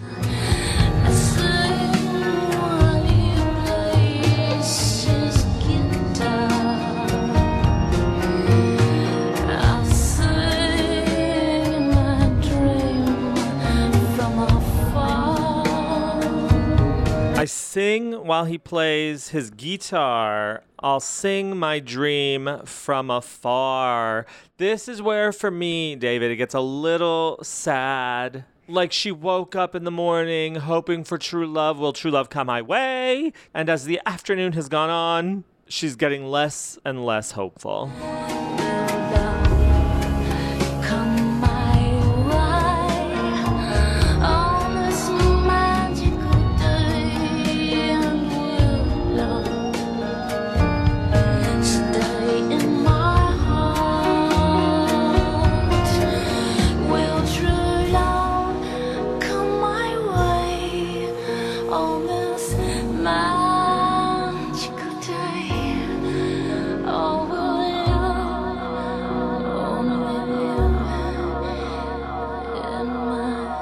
Will true love come my way on this magical day? Or will love only live in my. In my what? What do you think's happening here? Because I have a thought. Yeah, go ahead. Well, I want to hear yours to see if it's different than mine without revealing mine. I feel like she trails off almost as if like it's too much. Too Oh. much to consider, but also she leaves the possibility hanging in the air. I like it. What were you going to say? I've always heard this as like a subversion of the whole song. Like in this moment where the electronics come in a little bit more. And she says, Will true love come my way on this magical day? Or will love only live in my. And then you're expecting her to say heart, right? But she mm-hmm. doesn't. Or will love only live, in, which is a difference of love coming her way. It's only going to live in her dreams or whatever. Because in the live version, she says, or will love only live in my dreams. So it's her not getting the love that she's hoping for in the rest of the song. It's like a definitive answer if love will come her way no it will not it's only going to live in her dreams so to me this is a subversion of the whole song and then carrying on with her own lyrics which don't seem very loving They sure don't. yeah that's what my opinion is she's answering the question if love will come her way and the answer is no no it will not Which is kind of odd because she's at a time in her life when it has, presumably. yeah Unless this is a cry for help. No, she's writing for visuals. She's writing for visuals. Remember, she's watching Tom Cruise fall to his death on the canyon or whatever he's holding onto in the in the cover. I don't think he dies. I never watched it, but I, there's a picture of him like hanging from the mountain. Yeah. Yeah, That's like the iconic sequence from Mission Impossible 2, I think, is that cliffhanging. Yeah. exactly. So she's probably thinking, no, love will only live in his dreams because he's gonna die from falling off the cliff. Do you think they've ever met? I would love. Oh my god. I have just now what is it called when you reverse engineer? Like I've Mandela affected her onto the couch on the Oprah interview where he's bouncing around. He's bouncing her up and down because she's sitting on the other side and she's like has his hand when he sits back down. She's so excited for him to have met Katie Holmes. She's like holding his hand like at a meet and greet. I would love to see that meeting. They're like the same height. She can say that she wears heels. Mm-hmm. So are you picturing like a Graham Norton type arrangement where there's like multiple guests, but Oprah is the Yeah, host? multiple I- that's famous actually people. like my dream. Oh. I want Oprah to host everything, including my funeral. Oh my god. I'll try to get her, assuming you die first. Oh, I definitely will. what does that mean? Don't say that. I feel like I'm dying on this episode. I know. See? I'm here to prop you up. Plan my funeral. Feels like it's already happening. I'm here to prop you up, Bernie.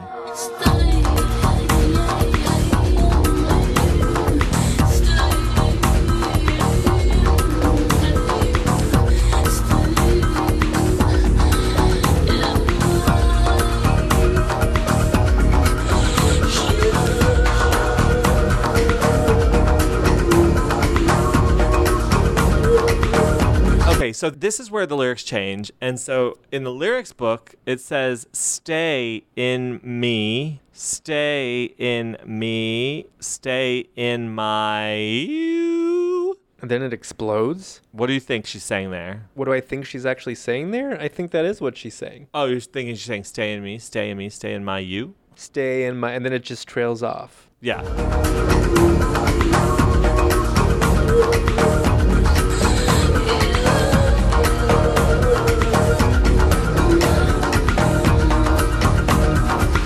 Then she does like Tori-esque wailing, you. Like that's not connected. This is like a separate thought. She's not singing stay in my you. No, I know that. but- Okay, just check just saying. No, but what do you think she's, what is the subtext of this moment? I don't know that there is any, and I'm gonna go back to what I suggested before. Obviously, I don't know how this part was crafted in the studio, but it seems very improvised to me. And mm. it's also obviously like highly produced. So I don't know if the lyrics were written beforehand or if she's just improvising and vocalizing. Because, you know, there are pieces that sound like the end of Plugged Bells for Her or just like a Tori jam where she's singing words that aren't necessarily premeditated. I agree with you. I never would imagine that she'd write these words out. These do feel very like off the cuff in the moment, and that there's probably a lot of production surrounding like how they're layered, as opposed to like lyrical choices that she's making. Mm-hmm. Production choices. I agree.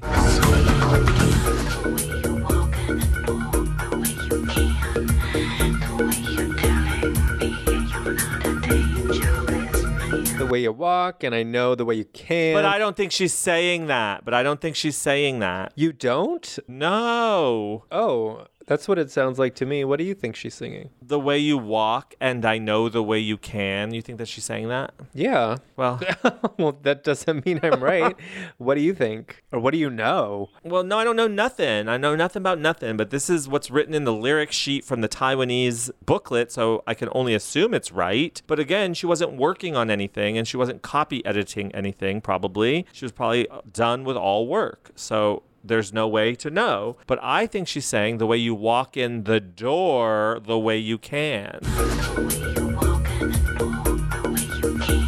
The way you walk in a door, the way you can. That's what I've always thought. That's what I've always heard. I've tried to Hmm. hear it your way. I've tried to hear it because these lyrics have been around for a long time. I've tried to hear it that way. I cannot hear it that way. The way you walk in a door, the way you can. You see? This could be an Agent Orange situation too. Like you don't happen to believe that the Agent Orange lyrics included in the lyric book are what she's actually singing on the album. Right. And in that case, I think she's like trying to go back on her own and like, what the fuck did I say? She's like covering her own tracks and she's like, I don't know if I said anything about uh, A to Z and uh, I don't know. Uh, let's just write that it's really deep and meaningful. Exactly. So I think she's saying the way you walk in a door, the way you can. Okay. Because you know how some people can walk into a room and change the whole energy of the space. Well, now you're just talking about concertina.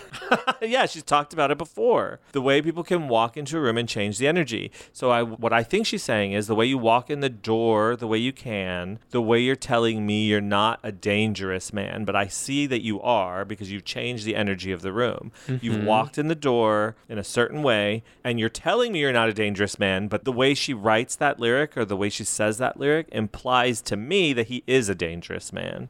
The way Mhm. you're telling me you're not a dangerous man. Is this the part where she was really writing to the visual? Because this becomes very like Dos Equis. Oh yeah, you know what? We should go back and watch Mission Impossible 2 for the first time. go back and rewatch it for the first time and see if there's a moment where someone walks in the door and if she's literally like improvising or vocalizing while like watching it, maybe that'll give a clue to where the song was originally supposed to be placed. Yeah. Yeah.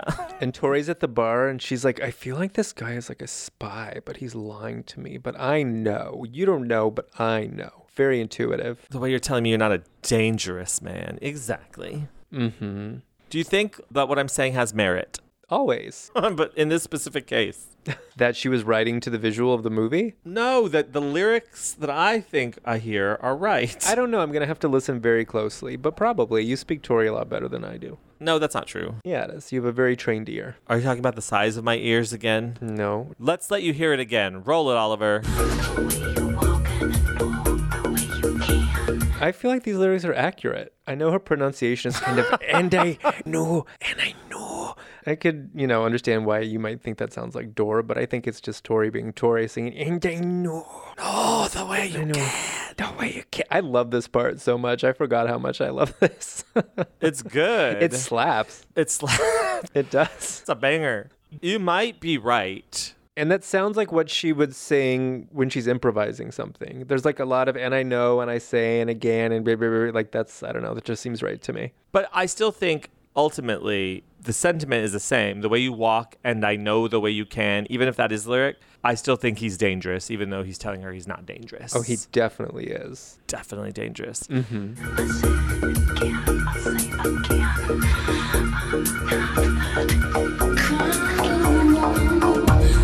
I say again, I say again, I'm not that kind of woman. Can I tell you for, I don't know how long, I was going to say a long time. Without the lyrics, or before I heard differently, I thought she was saying, I'm not that carnival. so you never know. No, I think that's exactly what it sounds like. Yeah, it does, right? Yeah, I think she is saying carnival and it's placed in the same spot as woman. I'm not that kind of woman. Carnival, it's like layered together, so it's like the same thing. And I think, It sounds like that, right? yeah, Tori's like freaking Pazuzu. There's like two demonic Yeah. voices coming out of her at the same time, singing different words. it's the twins. These are the Heart of Gold twins. Oh my god, this is their first appearance, right? And of course, it's not glamorous, it's just business. It's just business. They're like spies, right? Right. Do you think this was when they were born and Tori's like, I got it, strange little girls? Yes. but I'll tell you, I'm not that carnival is also very meaningful to me. Even if, because the lyrics say I'm not that kind of woman, which I love. I'm not that kind of woman as a reference to him being a dangerous man. I'm not that kind of woman. Like, I'm not going to play it dangerously. I'm going to play it Yeah. safe. I'm in a fierce calm right now. And I'm not that carnival. Stop using my body as a playground. Exactly. Like, I love, I'm not that carnival. Like, you can't play me. I'm not that carnival. You can go have your carnival. I'm not that kind of woman. hmm Everybody plays the fool, but not this guy. Not this woman.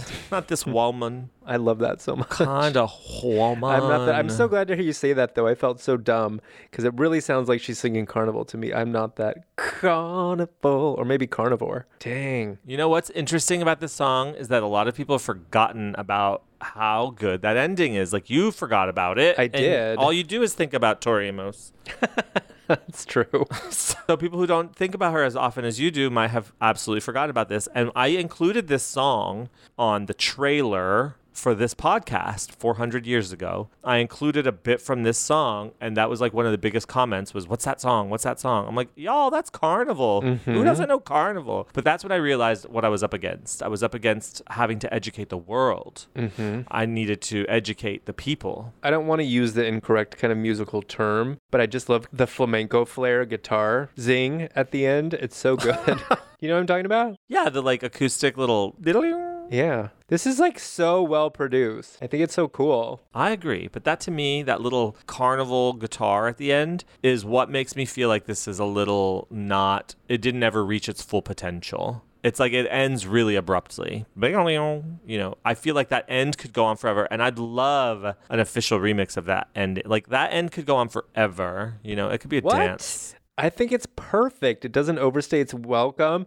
There's this long buildup, and then like someone kicks in the door and is like, "It's time for bed, bitches. Too late. We're already asleep." And then it's over, and you're like, "What the fuck just happened?" Nothing. No big deal. what is your favorite lyrical moment in this oh song? my god, I'm not that kind of woman. I'm not that kind of woman. Or is it I'm not that carnival? Either way, I'll take it. I love it all. I love that, of course, that was the only lyrical moment that she's responsible for technically, but I do like how I feel when she says, I sing while he plays his guitar. How do you feel? I feel in communion. I feel like she's in communion with someone that uh, there's an artistic relationship there that is, I don't know, it just sounds so beautiful. And that's what reminds me of Astrud Gilberto and João Gilberto and like that whole bossa nova thing is like these people sitting by the water playing music sitting in a circle you know? I don't know. It reminds me of my youth in a weird way. I'm going to ask you something, and I don't want you to take it as a criticism. well too late I'm just wondering if this is like you speak so poetically. Is this the way you talk? Are you telling me the way you can, you're not a dangerous man? You said like you feel like you're in communion. And I'm just wondering if that's how you speak or if you've just been immersed in like Tori Rosetta Stone for so long that you pep- like you pepper things in without even realizing it. You're like, I feel like I'm in like lover's communion. Like his body is like a sculpture.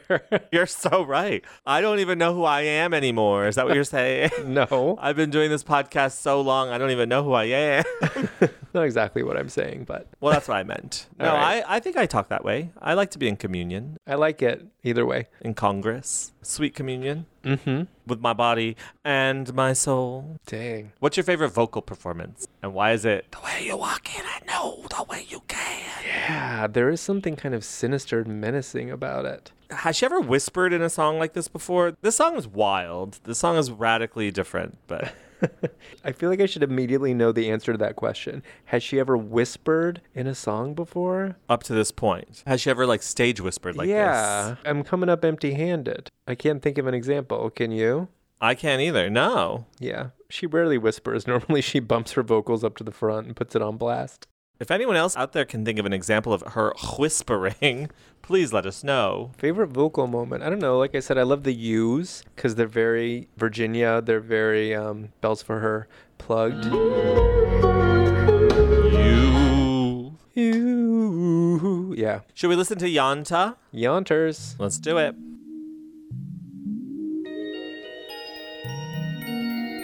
What is she playing there? What is this instrument? Kurzweil. Oh, but like, what's the sample? What's it supposed to be? Yeah. I don't know.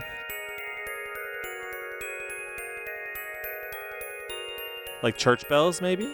Like in a high octave? Maybe. It's kind of like tubular bellsy, huh? Yeah. Almost like a pipe organ thingy. It's more music boxy, though. I feel like that's a lot to do with processing because there's a lot of reverb here. Mm.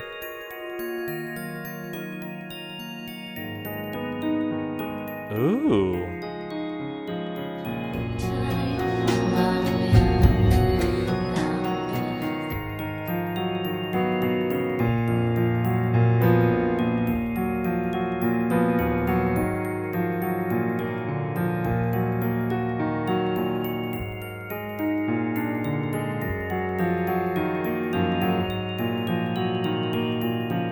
These were all put on Apple Music like little earthquakes.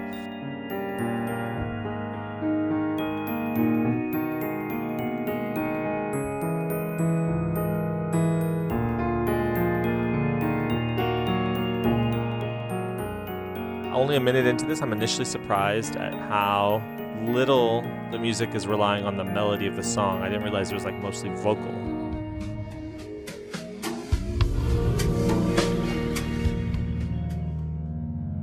Okay, Datura.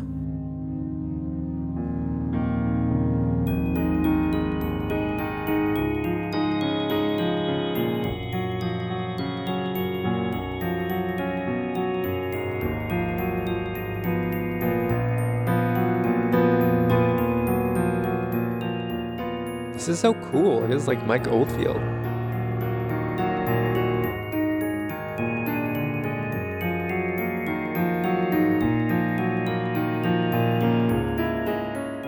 Surprised by how buried this all is. There's also accounting for the drums. The drums are a big Yeah. part of the song. Brushing.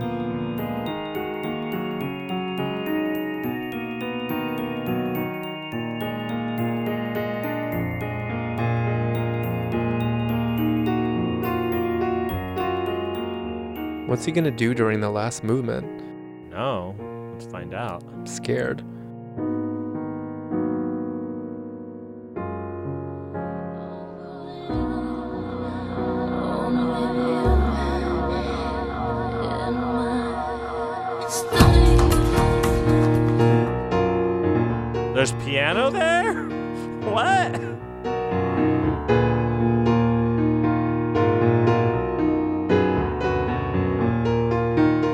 True transcription or is he covering? I like, think he's covering. beat? covering.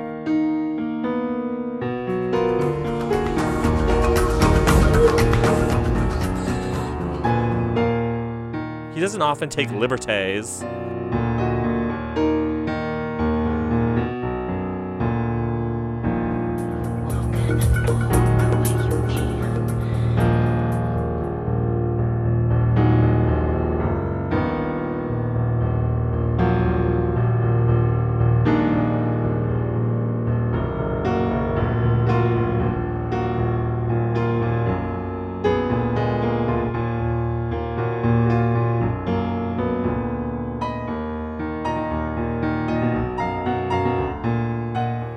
Recognize those two top notes, Mhm. so I feel like there's got to be piano there that he's found.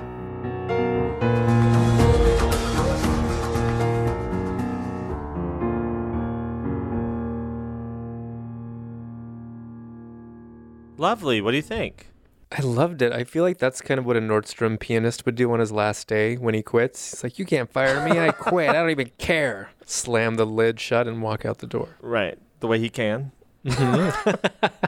Um, I loved it. I thought that was beautiful. I can't stress enough how cool I think this song is, how cool I think her cover is. It is cool. Yeah. I love everything about it. So hearing Yanta do it, beautiful, beautiful. Yonta forever. I say it every time and I will keep saying it. I have new appreciation for every song after hearing the Yonta version. Support Yanta at patreon.com slash Yanta. What do you think is your favorite musical moment?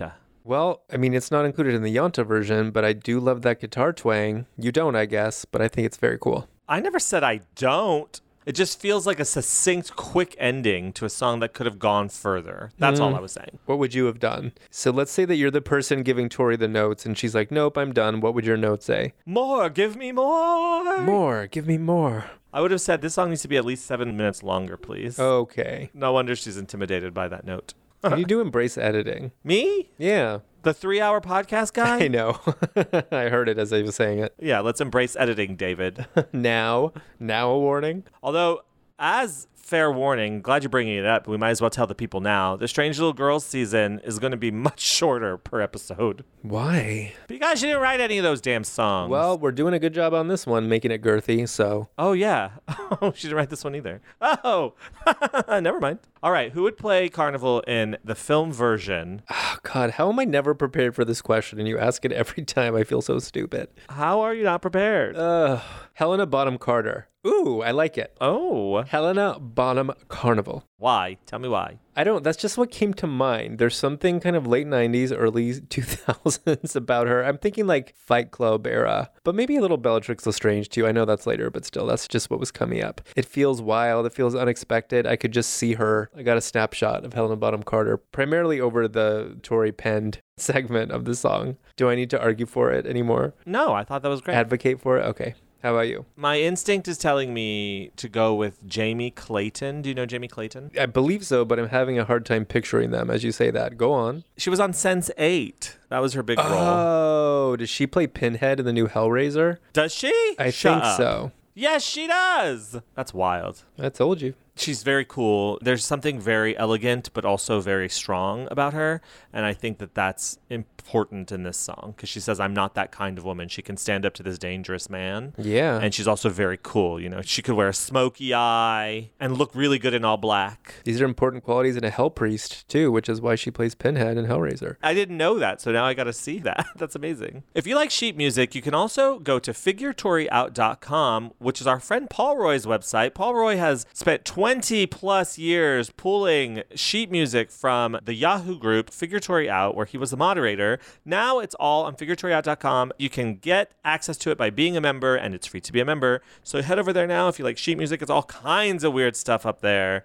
Sheet music makes me want to learn how to play music. Do you like sheet music? I love sheet music. Mm-hmm. I'm starting to pick up the ukulele more. I joined a ukulele circle. A ukulele? yeah, I'm trying different avenues in my life. I'm trying different hobbies, things that I don't I've never really done before, like ukulele, watercolors. Check in with me next year. We'll see how far I've gotten on any of them. Mm-hmm. Uh-huh. Jaha. Play the Julio Iglesias version of this song. Team Enrique.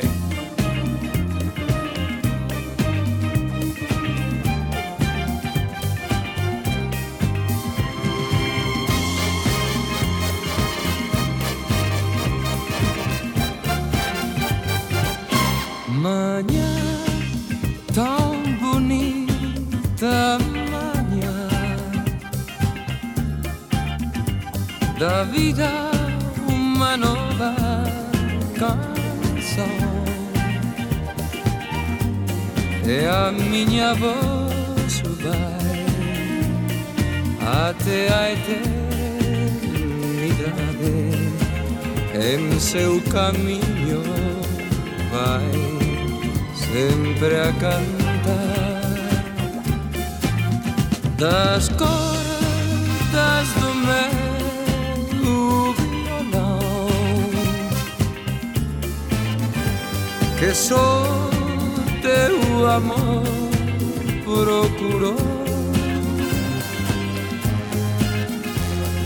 Vem uma voz, pois há de chegar amanhã de carnaval.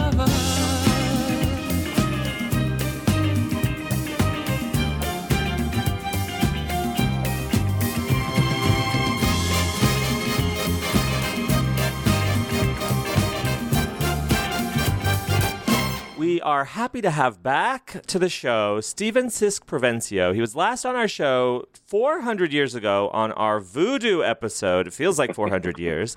He's a social worker by trade, a wine drinker by choice, and a cat mom. Hi, Stephen. Hi. Oh, I forgot to say you're also a Carnival superfan. I didn't know that until this whole process of leaning forward saying I like this song. But I think over the weekend, kind of doing some background research, I'm like, how did I turn into like a Carnival superfan? It's a great song. That's how. It is. You opened yourself to the beauty and the magic. Yeah. Remind everybody, since it's been so long, tell the people your Tori story. Tori, oh my gosh. Uh, 1996. First mm. show was June 23rd, Santa Barbara show. Immediately loved it so much we saw LA June 30th the next weekend. Yeah, but before that, I kind of got turned on to Tori through a friend of mine in high school when Little Earthquakes had come out. I was buying singles at that point, so I bought God as a single, Under the Pink, and then went back to Little Earthquakes. And by that time, Boys for Pele was coming out, so I could, then I could just sink in with the releases as they were coming real time. And been a super fan ever since. Let's take a moment to honor that time. What a time that was, right?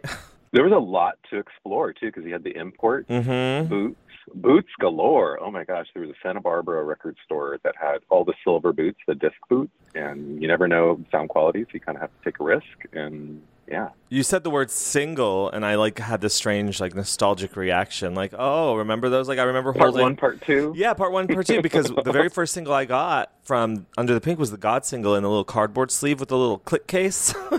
I love Mhm. that one. We were so young. Mine was a promo God, and it was a single. It, that's the only song that was on there was just God, Oh. one track, and you just put it on repeat and let it play and let it play and let it You didn't get the Home on the Range, the song of my people. No, that came, that came later. Once I knew, once I got into it. You just said that you have discovered your Carnival superfan through the course of research. Talk to us about your process for this song. Well, I saw Mission Impossible 2 when it came out back in the 2000. That makes one of us. it's not a great movie, and watching it this weekend again and kind of getting some backstory just reminded me the rest of the series is actually quite good. I mean, it's episodic and silly, especially that first one.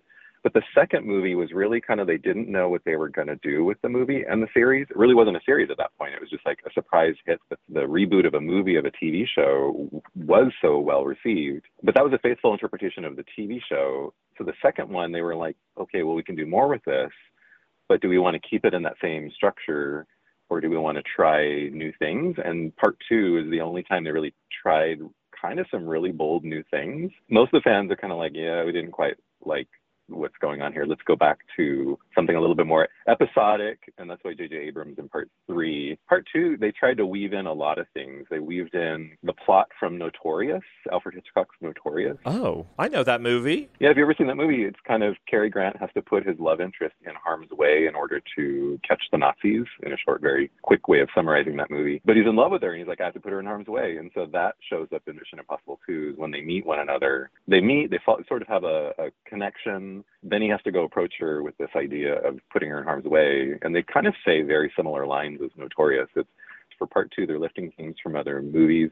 They're lifting a lot from Black Orpheus, which is what Carnival is, the movie that Carnival is from. Um, so they're pulling themes from other movies into Mission Impossible 2, mainly just to enhance Mission Impossible 2, like give it some gravity, give it some weight, give it some romance. That maybe not might not be on the page. So it's kind of an interesting movie how they were, didn't weren't sure where they were going to go with it. Let's embolden it with all these different themes and see where we go. And then the fan base just kind of said, "What? What is this?" But I will say, out of all the films, he falls in love with a lot of people across the series. There's a love interest in every one of the movies. I would say this one with Thandie Newton as the thief character, uh, Nyah. I think most of the fans are waiting for her to come back. Like, whatever happened to that love story? That really was a strong, like, you could believe that they were in love. Okay, I have three questions for you. First of all, thank you for that sort of uh, brief on Mission Impossible 2. And now it completely makes sense why, or possibly why, this song is included in the film. Because when I look, I actually have the soundtrack, I'm holding it in my hands. And when I look at this roster of bands, and we've talked about this briefly earlier Limp Bizkit, Metallica, Rob Zombie, The Pimps, Godsmack, Diffuser, Buckcherry. It just doesn't feel like Tori fits. And for the song to not even appear in the movie, it's even more puzzling. So you saying that it's pulling themes from Black Orpheus kind of gives me the reason that I was looking for for why this is on there. That maybe Hans Zimmer sort of clued into that theme and pulled her in that Yeah. way. So that's what I'm going to just assume is the case. Since Hans Zimmer did respond to us but said he was not available for an interview. Oh no! well, he's busy. You know, he's on tour, and I get it. Tour is really rough. He's zimmering. I know. I assumed the song was in the movie all these years. When I watched it this last week, and I'm like watching or listening, and I'm like, well, maybe it was, maybe it's in the credits. I look, go through all the credits. There's no use of Tori's version of Carnival in there.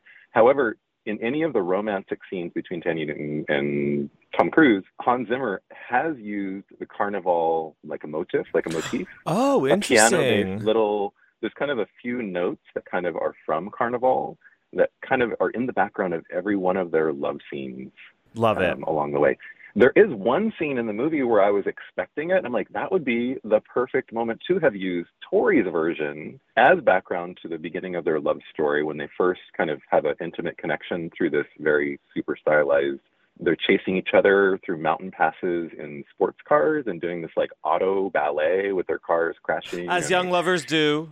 Yes, but actually they're coming out of a night scene and they're she's fleeing and he's chasing her and it's going into morning and so Manhã de Carnaval is the morning of Carnival. So Yeah. that would have been a perfect and this is gonna be Oh. their, their their one intimate moment where their intimacy is just starting to form and the song isn't used even there. What a waste. They have a sexual intimacy night and the song's not used even there. So yeah, it's a total waste of a romantic song that could have heightened in a direct way, bringing in carnival lyrics into a scene, but instead he uses just kind of the, the piano, a little bit of tinkling of it behind. What a shame. That is such a shame to hear. Okay, so tell us more about your love for the songs. How did your love for Carnival develop through this process? Talk to us about that. Like, where did you start from and, and how do you feel now? So I knew about the song because my dad exposed me a lot to jazz music from 50s, 60s, 70s, moving forward, and then also bossa nova as an outgrowth of, of jazz. It's a huge song, uh, one of the first big bossa nova exports out of Brazil. So kind of like everyone had either the soundtrack or that song showed up a lot, or it was covered 700 times along the way over the last 60 years.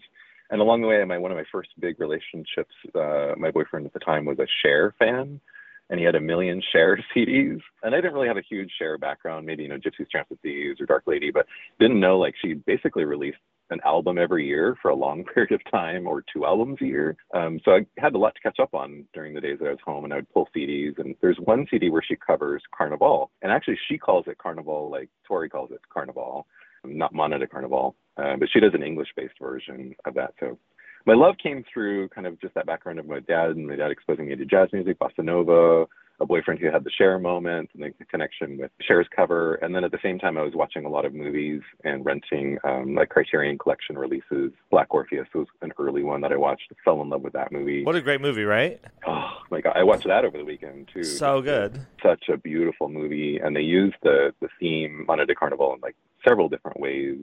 Different characters sing it. Some don't appear in the film, but they're on the soundtrack, and it kind of changes the tone or the meaning depending on if it's only Orpheus singing the whole thing to Eurydice as the the Greek myth that's behind Black Orpheus and the song, or there's a version on the soundtrack that doesn't appear in the film Black Orpheus where Eurydice is singing to or about kind of their love, and she has kind of an equal agency in the song, Wow. where she's singing the sun in the sky rather than Orpheus being the one who historically by myth has the power to move the sun across the sky with guitar playing or heal through his singing poetry.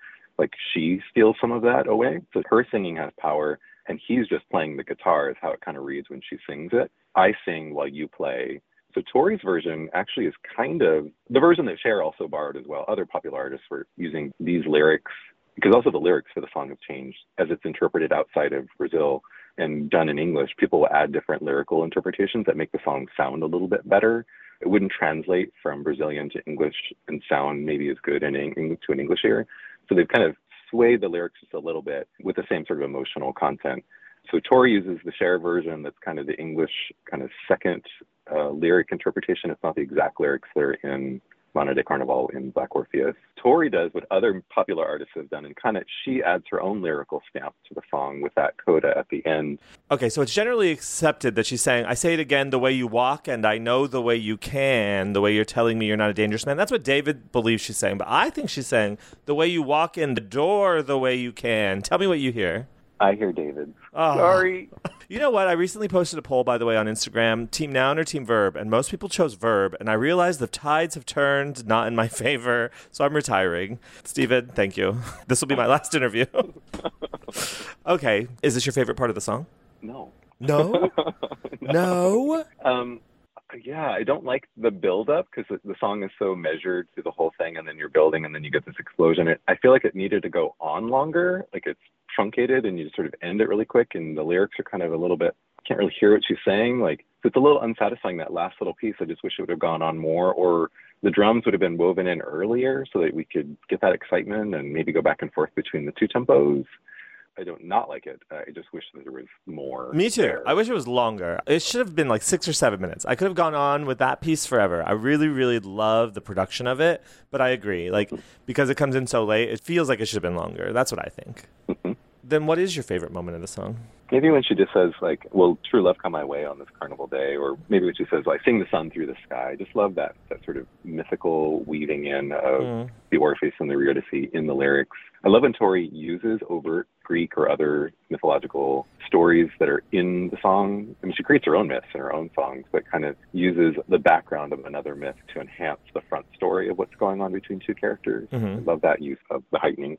Kind of what MIA2 is doing, is using other themes to help embolden maybe what's going on in the story of their own. So I like how she weaves those in there. So the mythological uses are really good. I'm glad that she's referencing this this myth. Well, this has been a wholly enlightening conversation. I never expected to hear and learn so much about Mission Impossible 2. Follow Stephen Sisk-Provencio on morcoded on Instagram. Stephen, this has been wonderful. Thank you for being here, and we'll absolutely talk again. Yay. Bye. Bye. As always, you can get that full interview on our Patreon feed, patreon.com slash songs of Tori Amos. A lot of amazing information. Thanks to Stephen, and we'll be right back with, uh, I guess, the live lounge. to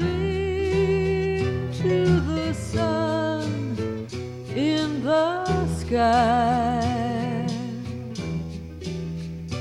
I'll sing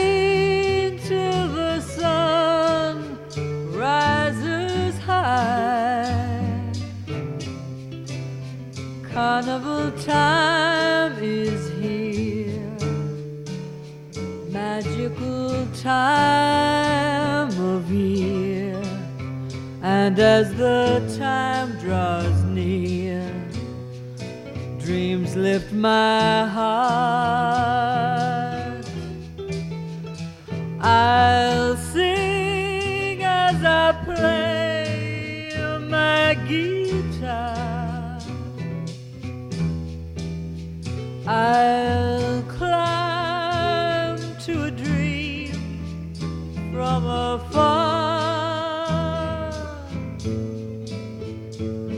Will love come my way this carnival day and stay here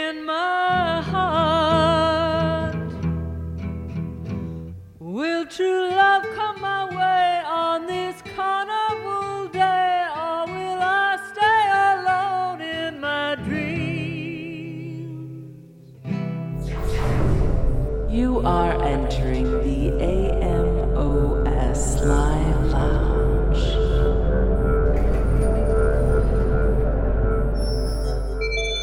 Welcome to the lounge, David. Thank you. It's all decked out. You got flags hanging. Very carnival. Mm-hmm. What do you think of my Ferris wheel? I got confused. I was designing a circus. It is confusing. It's okay. And you have a cardboard cut out of Kathie Lee just in case. Well, I was designing a carnival cruise, you know. Mm-hmm. If you could see me now on this carnival cruise. I was designing a Renaissance fair. Whoops. oh, God. That's my nightmare. No offense. On guard. Nope. no ale drenched pelts for me. Ye old ale. Ye old wassail. Mm-hmm. Oh, I love to go a wassailing. I'm very excited to be participating in this lounge with you this time, David. You know why? Why? You haven't been before? I have been moderately excited. But today, babies and gabies, we are thrilled to have here with us David Nadine Anderson, who has actually listened to all the surviving live versions of Carnival Um. because there are only five. You only sent me one. I sent you five. No, you didn't. I sent you literally the entire folder on Google Drive. You didn't. Yes, I did. Said Songs of Tori Amos podcast has shared the following item Manchester, 11 4 Are you 2011. kidding? All right, hold on, people. And I double checked to see everything that was shared with me.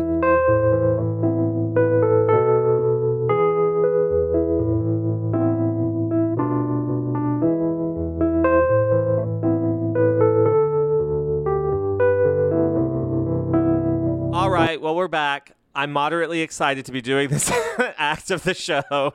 Been downgraded.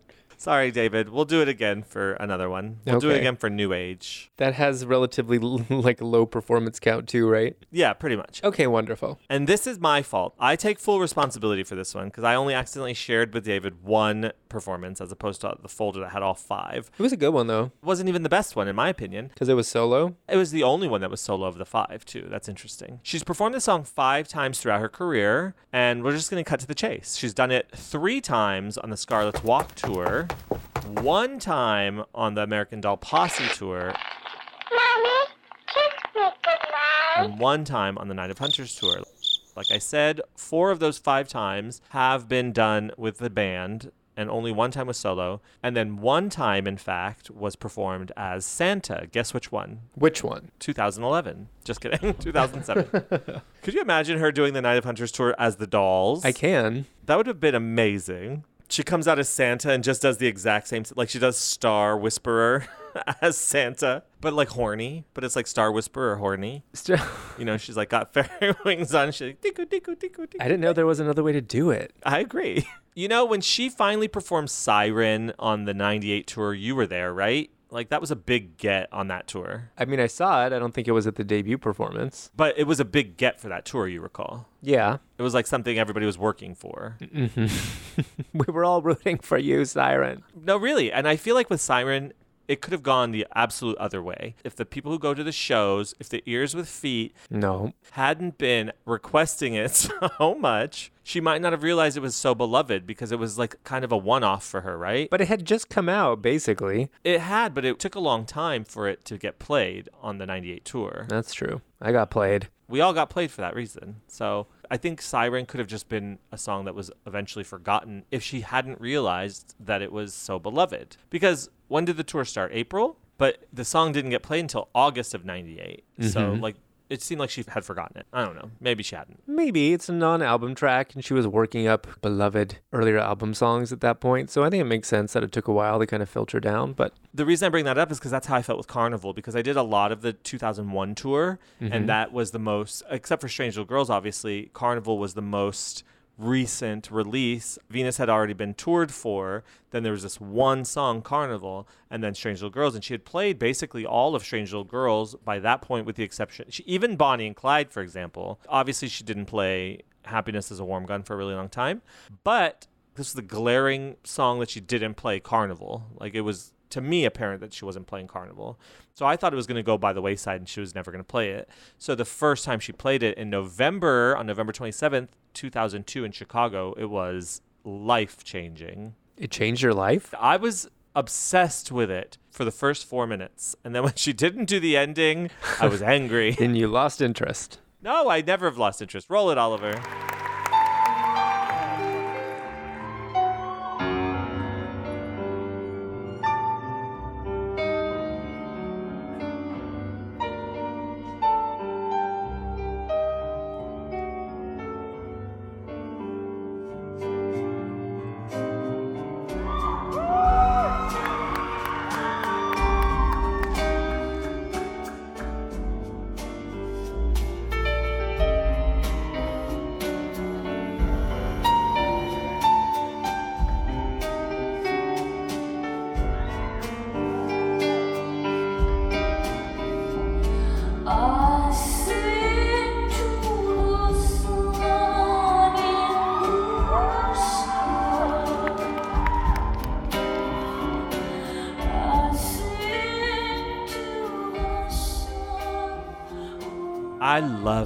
I listened to that MP3 from hereinmyhead.com, diagnosed sounds, like a thousand times. That's a lot. Do you like it? I do. I saw. You must. Did you ever see it on that tour? You did because you went to so many Scarlet's Walk shows, right? I did see it one time in Santa Barbara. Me too. Oh my gosh! Another moment when we shared the same space. Oh my God, we did. Yeah, you know what's? I'm going to tell you a story no one will care about very quickly. That venue, the Arlington, where she played in Santa Barbara, also doubles as a movie theater. Oh, it does? Yes. And when I was a very small child, I saw Back to the Future in that theater. anyway, Oh. And she was going back to the past with that cover. she was. She always dips into the energy. but with hope for the future and true love. So that comes full circle. Mm-hmm. So you could say she herself is Marty McFly. Oh, You could say she herself is Doc. that seems more likely. She's wild eyed, experimenting. Here's the second time she performed it on the Scarlet's Walk tour. This was March 4th, 2003 in Durham.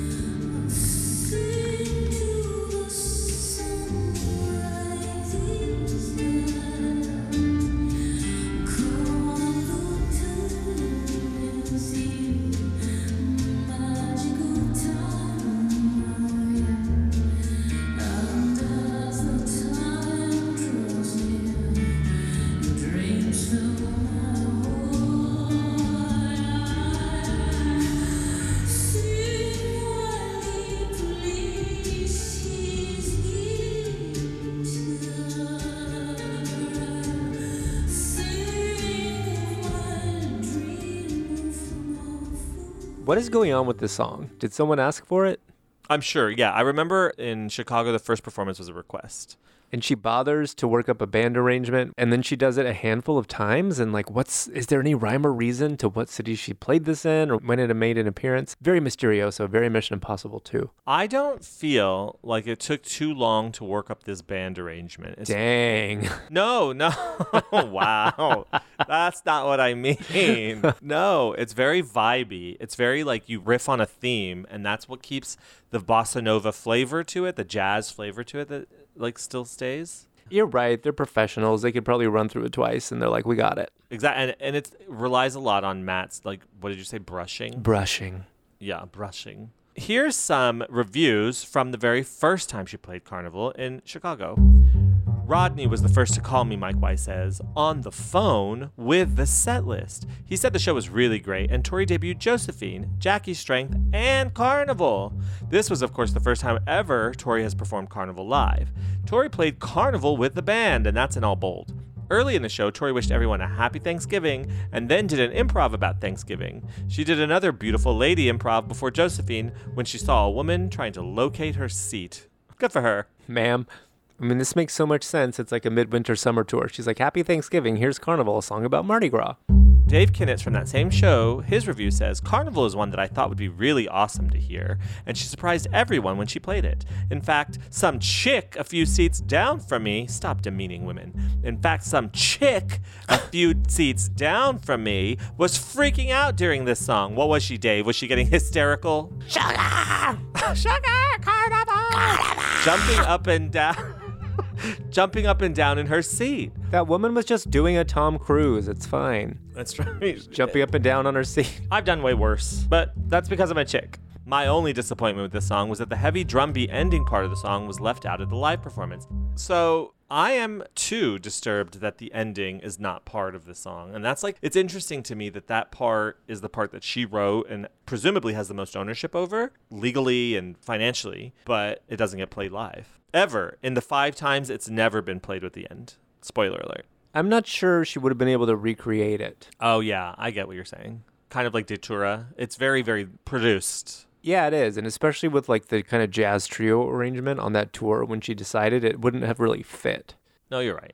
Here's some reviews from this performance, March 4th in Durham. Chelly says Carnival was a great surprise. And Gary says we returned to the arena a little before 6. As we approached the arena, fans were at various locations, outside, in the lobby, etc. We could hear music and then realized that Tori was inside singing and we could hear her. She was singing Carnival.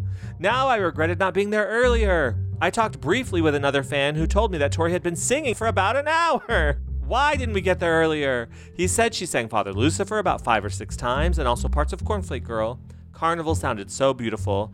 Once people started to arrive, Tori stopped singing. The doors were covered with paper the whole time, so you couldn't see Tori, you could just hear her. God, so unfair. There was a time when we would get Father Lucifer six times in a row during sound check, and then there are Oh. entire ocean to ocean tours where we don't get it once. Right. Truly. What the heck? I don't get why that song was missing from Ocean to Ocean lineup. It was missing from Native Invader too, to be fair. She did like a quarter of it one time. A quarter of it at the very end. Yeah, exactly. Ugh. She would perform the song for the final time on the Scarlet's Walk tour on April 18th, 2003. Roll that, Oliver. Ah,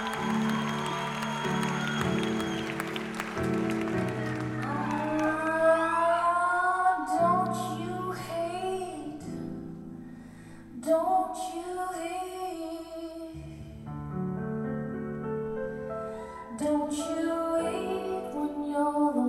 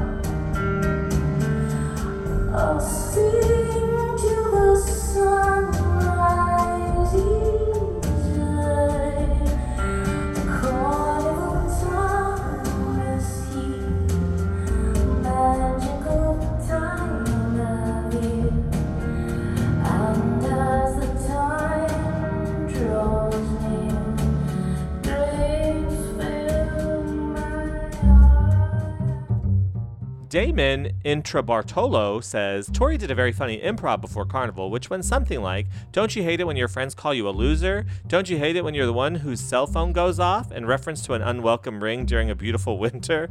So that's what that was about. Okay. Steven from the same show reviews in the following manner. He says, The roadside cafe sign wasn't off until after Carnival with the band. So Hmm. apparently someone forgot. someone forgot. John, it serves to note, was on upright bass. And then the song would disappear from the ether for the rest of the summer and then the rest of the 05 tour and would come back only one time in 2007 in Atlanta. Guess what doll performed it?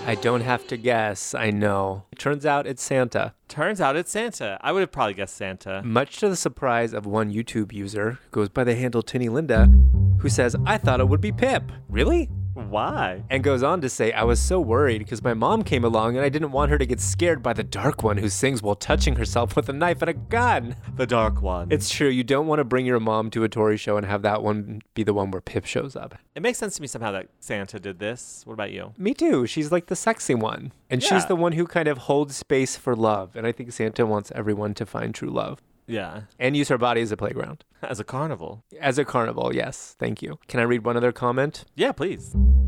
One of the comments reads Lucky Brazilians in the audience. Is there a large Brazilian population in Atlanta, Georgia that I don't Oh, know about? No, but you know what? I bet that this was a request probably from someone who was traveling from Brazil. Because I, I Oh. know a couple people who travel from Brazil. To see Really? Yeah, so I wonder if they requested it. If you've heard from them, I got a hold of them. If you didn't, then I didn't. Okay. From Kurt's review of this night, they say Tori soundchecked Hotel three times, so apparently she had a few tech problems with it. She also soundchecked She's Your Cocaine, Raspberry Swirl, Hoochie Woman, The Power of Orange, Knickers, Jamaica Inn, and Carnival. Wow. Smitty, Tori's bodyguard, told us when we went to buy merchandise to not peek through the curtain. If we did, we would be escorted out. They let us in by groups to purchase merchandise. This was when she was doing the pre VIP posse, the VIP posse. Oh, okay. And you could go in before, remember? Yes. And according to Justine, in her review of the show, she says, I was very happy to hear Carnival since it's a Brazilian song. I like to think she played it because I was there. So maybe Justine requested it. Or maybe she got a Brazilian that day. Oh my God, stop. there's also, speaking of Tinny Linda, there's a gorgeous picture of Tinny Linda and Tori on Undented. We'll link to it in our show notes at songsoftoriamos.com. We have a visual on Tinny Linda. We have a visual on Tinny Linda. Tori looks great in this picture with her, by the way, and Tinny Linda is wearing a yellow hoodie over a green turtleneck. And there's a picture of them hugging. Oh, Tinny Linda, you're so lucky. True love came your way on that magical day.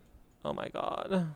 Also from this same meet and greet, there's pictures of Tori with other people, including a very funny picture of Smitty. What's so funny about it? He's making a funny face. These appear to be Tinny Linda's pictures. All of these are Tinny Linda's pictures. You know what? This is Tinny Linda. Thank you, Tinny Linda, for being on the ground, for being an archivist by nature. Mm-hmm. The review on YouTube, all the pictures. Linda, Linda, listen. Linda, listen, Linda. There's one picture not by Tinny Linda, by someone named Mac Brad. And in the background, guess who you see? Who? Tinny Linda. No. Taking pictures, yeah. Oh my God, this is like The Omen. Why? I've never seen that movie. You haven't? You're watching movies from the 70s. Watch it. I know, but I haven't gotten there yet. What about The Exorcist? That's a good dub feature. Well, there's too many movies from the 70s. We'll see if I get there. Anyway, let's move on to Night of Hunters, shall we? All right. Tori Amos performed this song one time on the Night of Hunters tour, and that was November 4th, 2011, in Manchester. Roll that, Oliver.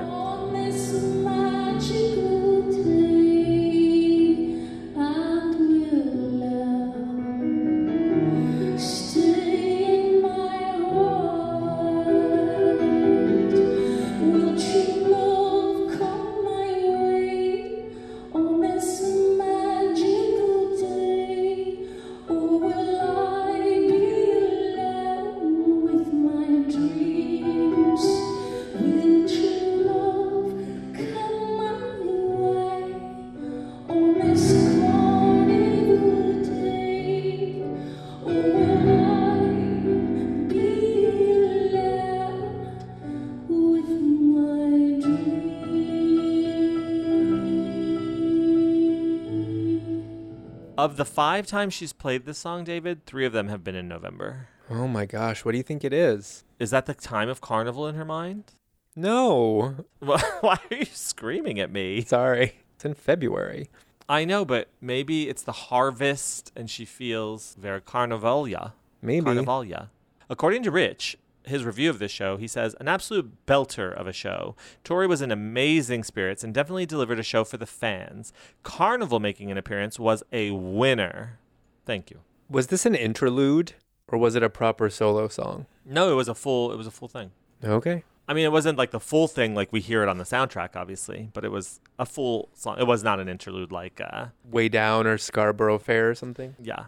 Interesting. I think at the end she repeats Stay in My Dreams, right? Will love only stay in my dreams? Oh, yeah. For all five performances, she ends with dreams. Okay. Stay in my dreams, be alone in my dreams. And that was the last we heard from her? Yes, that was the last we heard from her. that was it. Carnival's over, which means your stay in the lounge is up, David. All right, lights on, everybody out. Everybody out. I hired this whole staff to run this carnival, and it was so short. It was worth it. Get out of the lounge. Your hospitality is always so questionable, or short lived anyway. Well, I got to clean up for the next lounge. You're like Jennifer Coolidge at her purse party on Sex in the City. She turns on her guests very quickly. Well, you know. She, Get out of here, you bitches. We have guests who didn't listen to all five versions of the song. I work with what I'm given. We hope you've enjoyed your visit to the AMOS Live Lounge. Goodbye.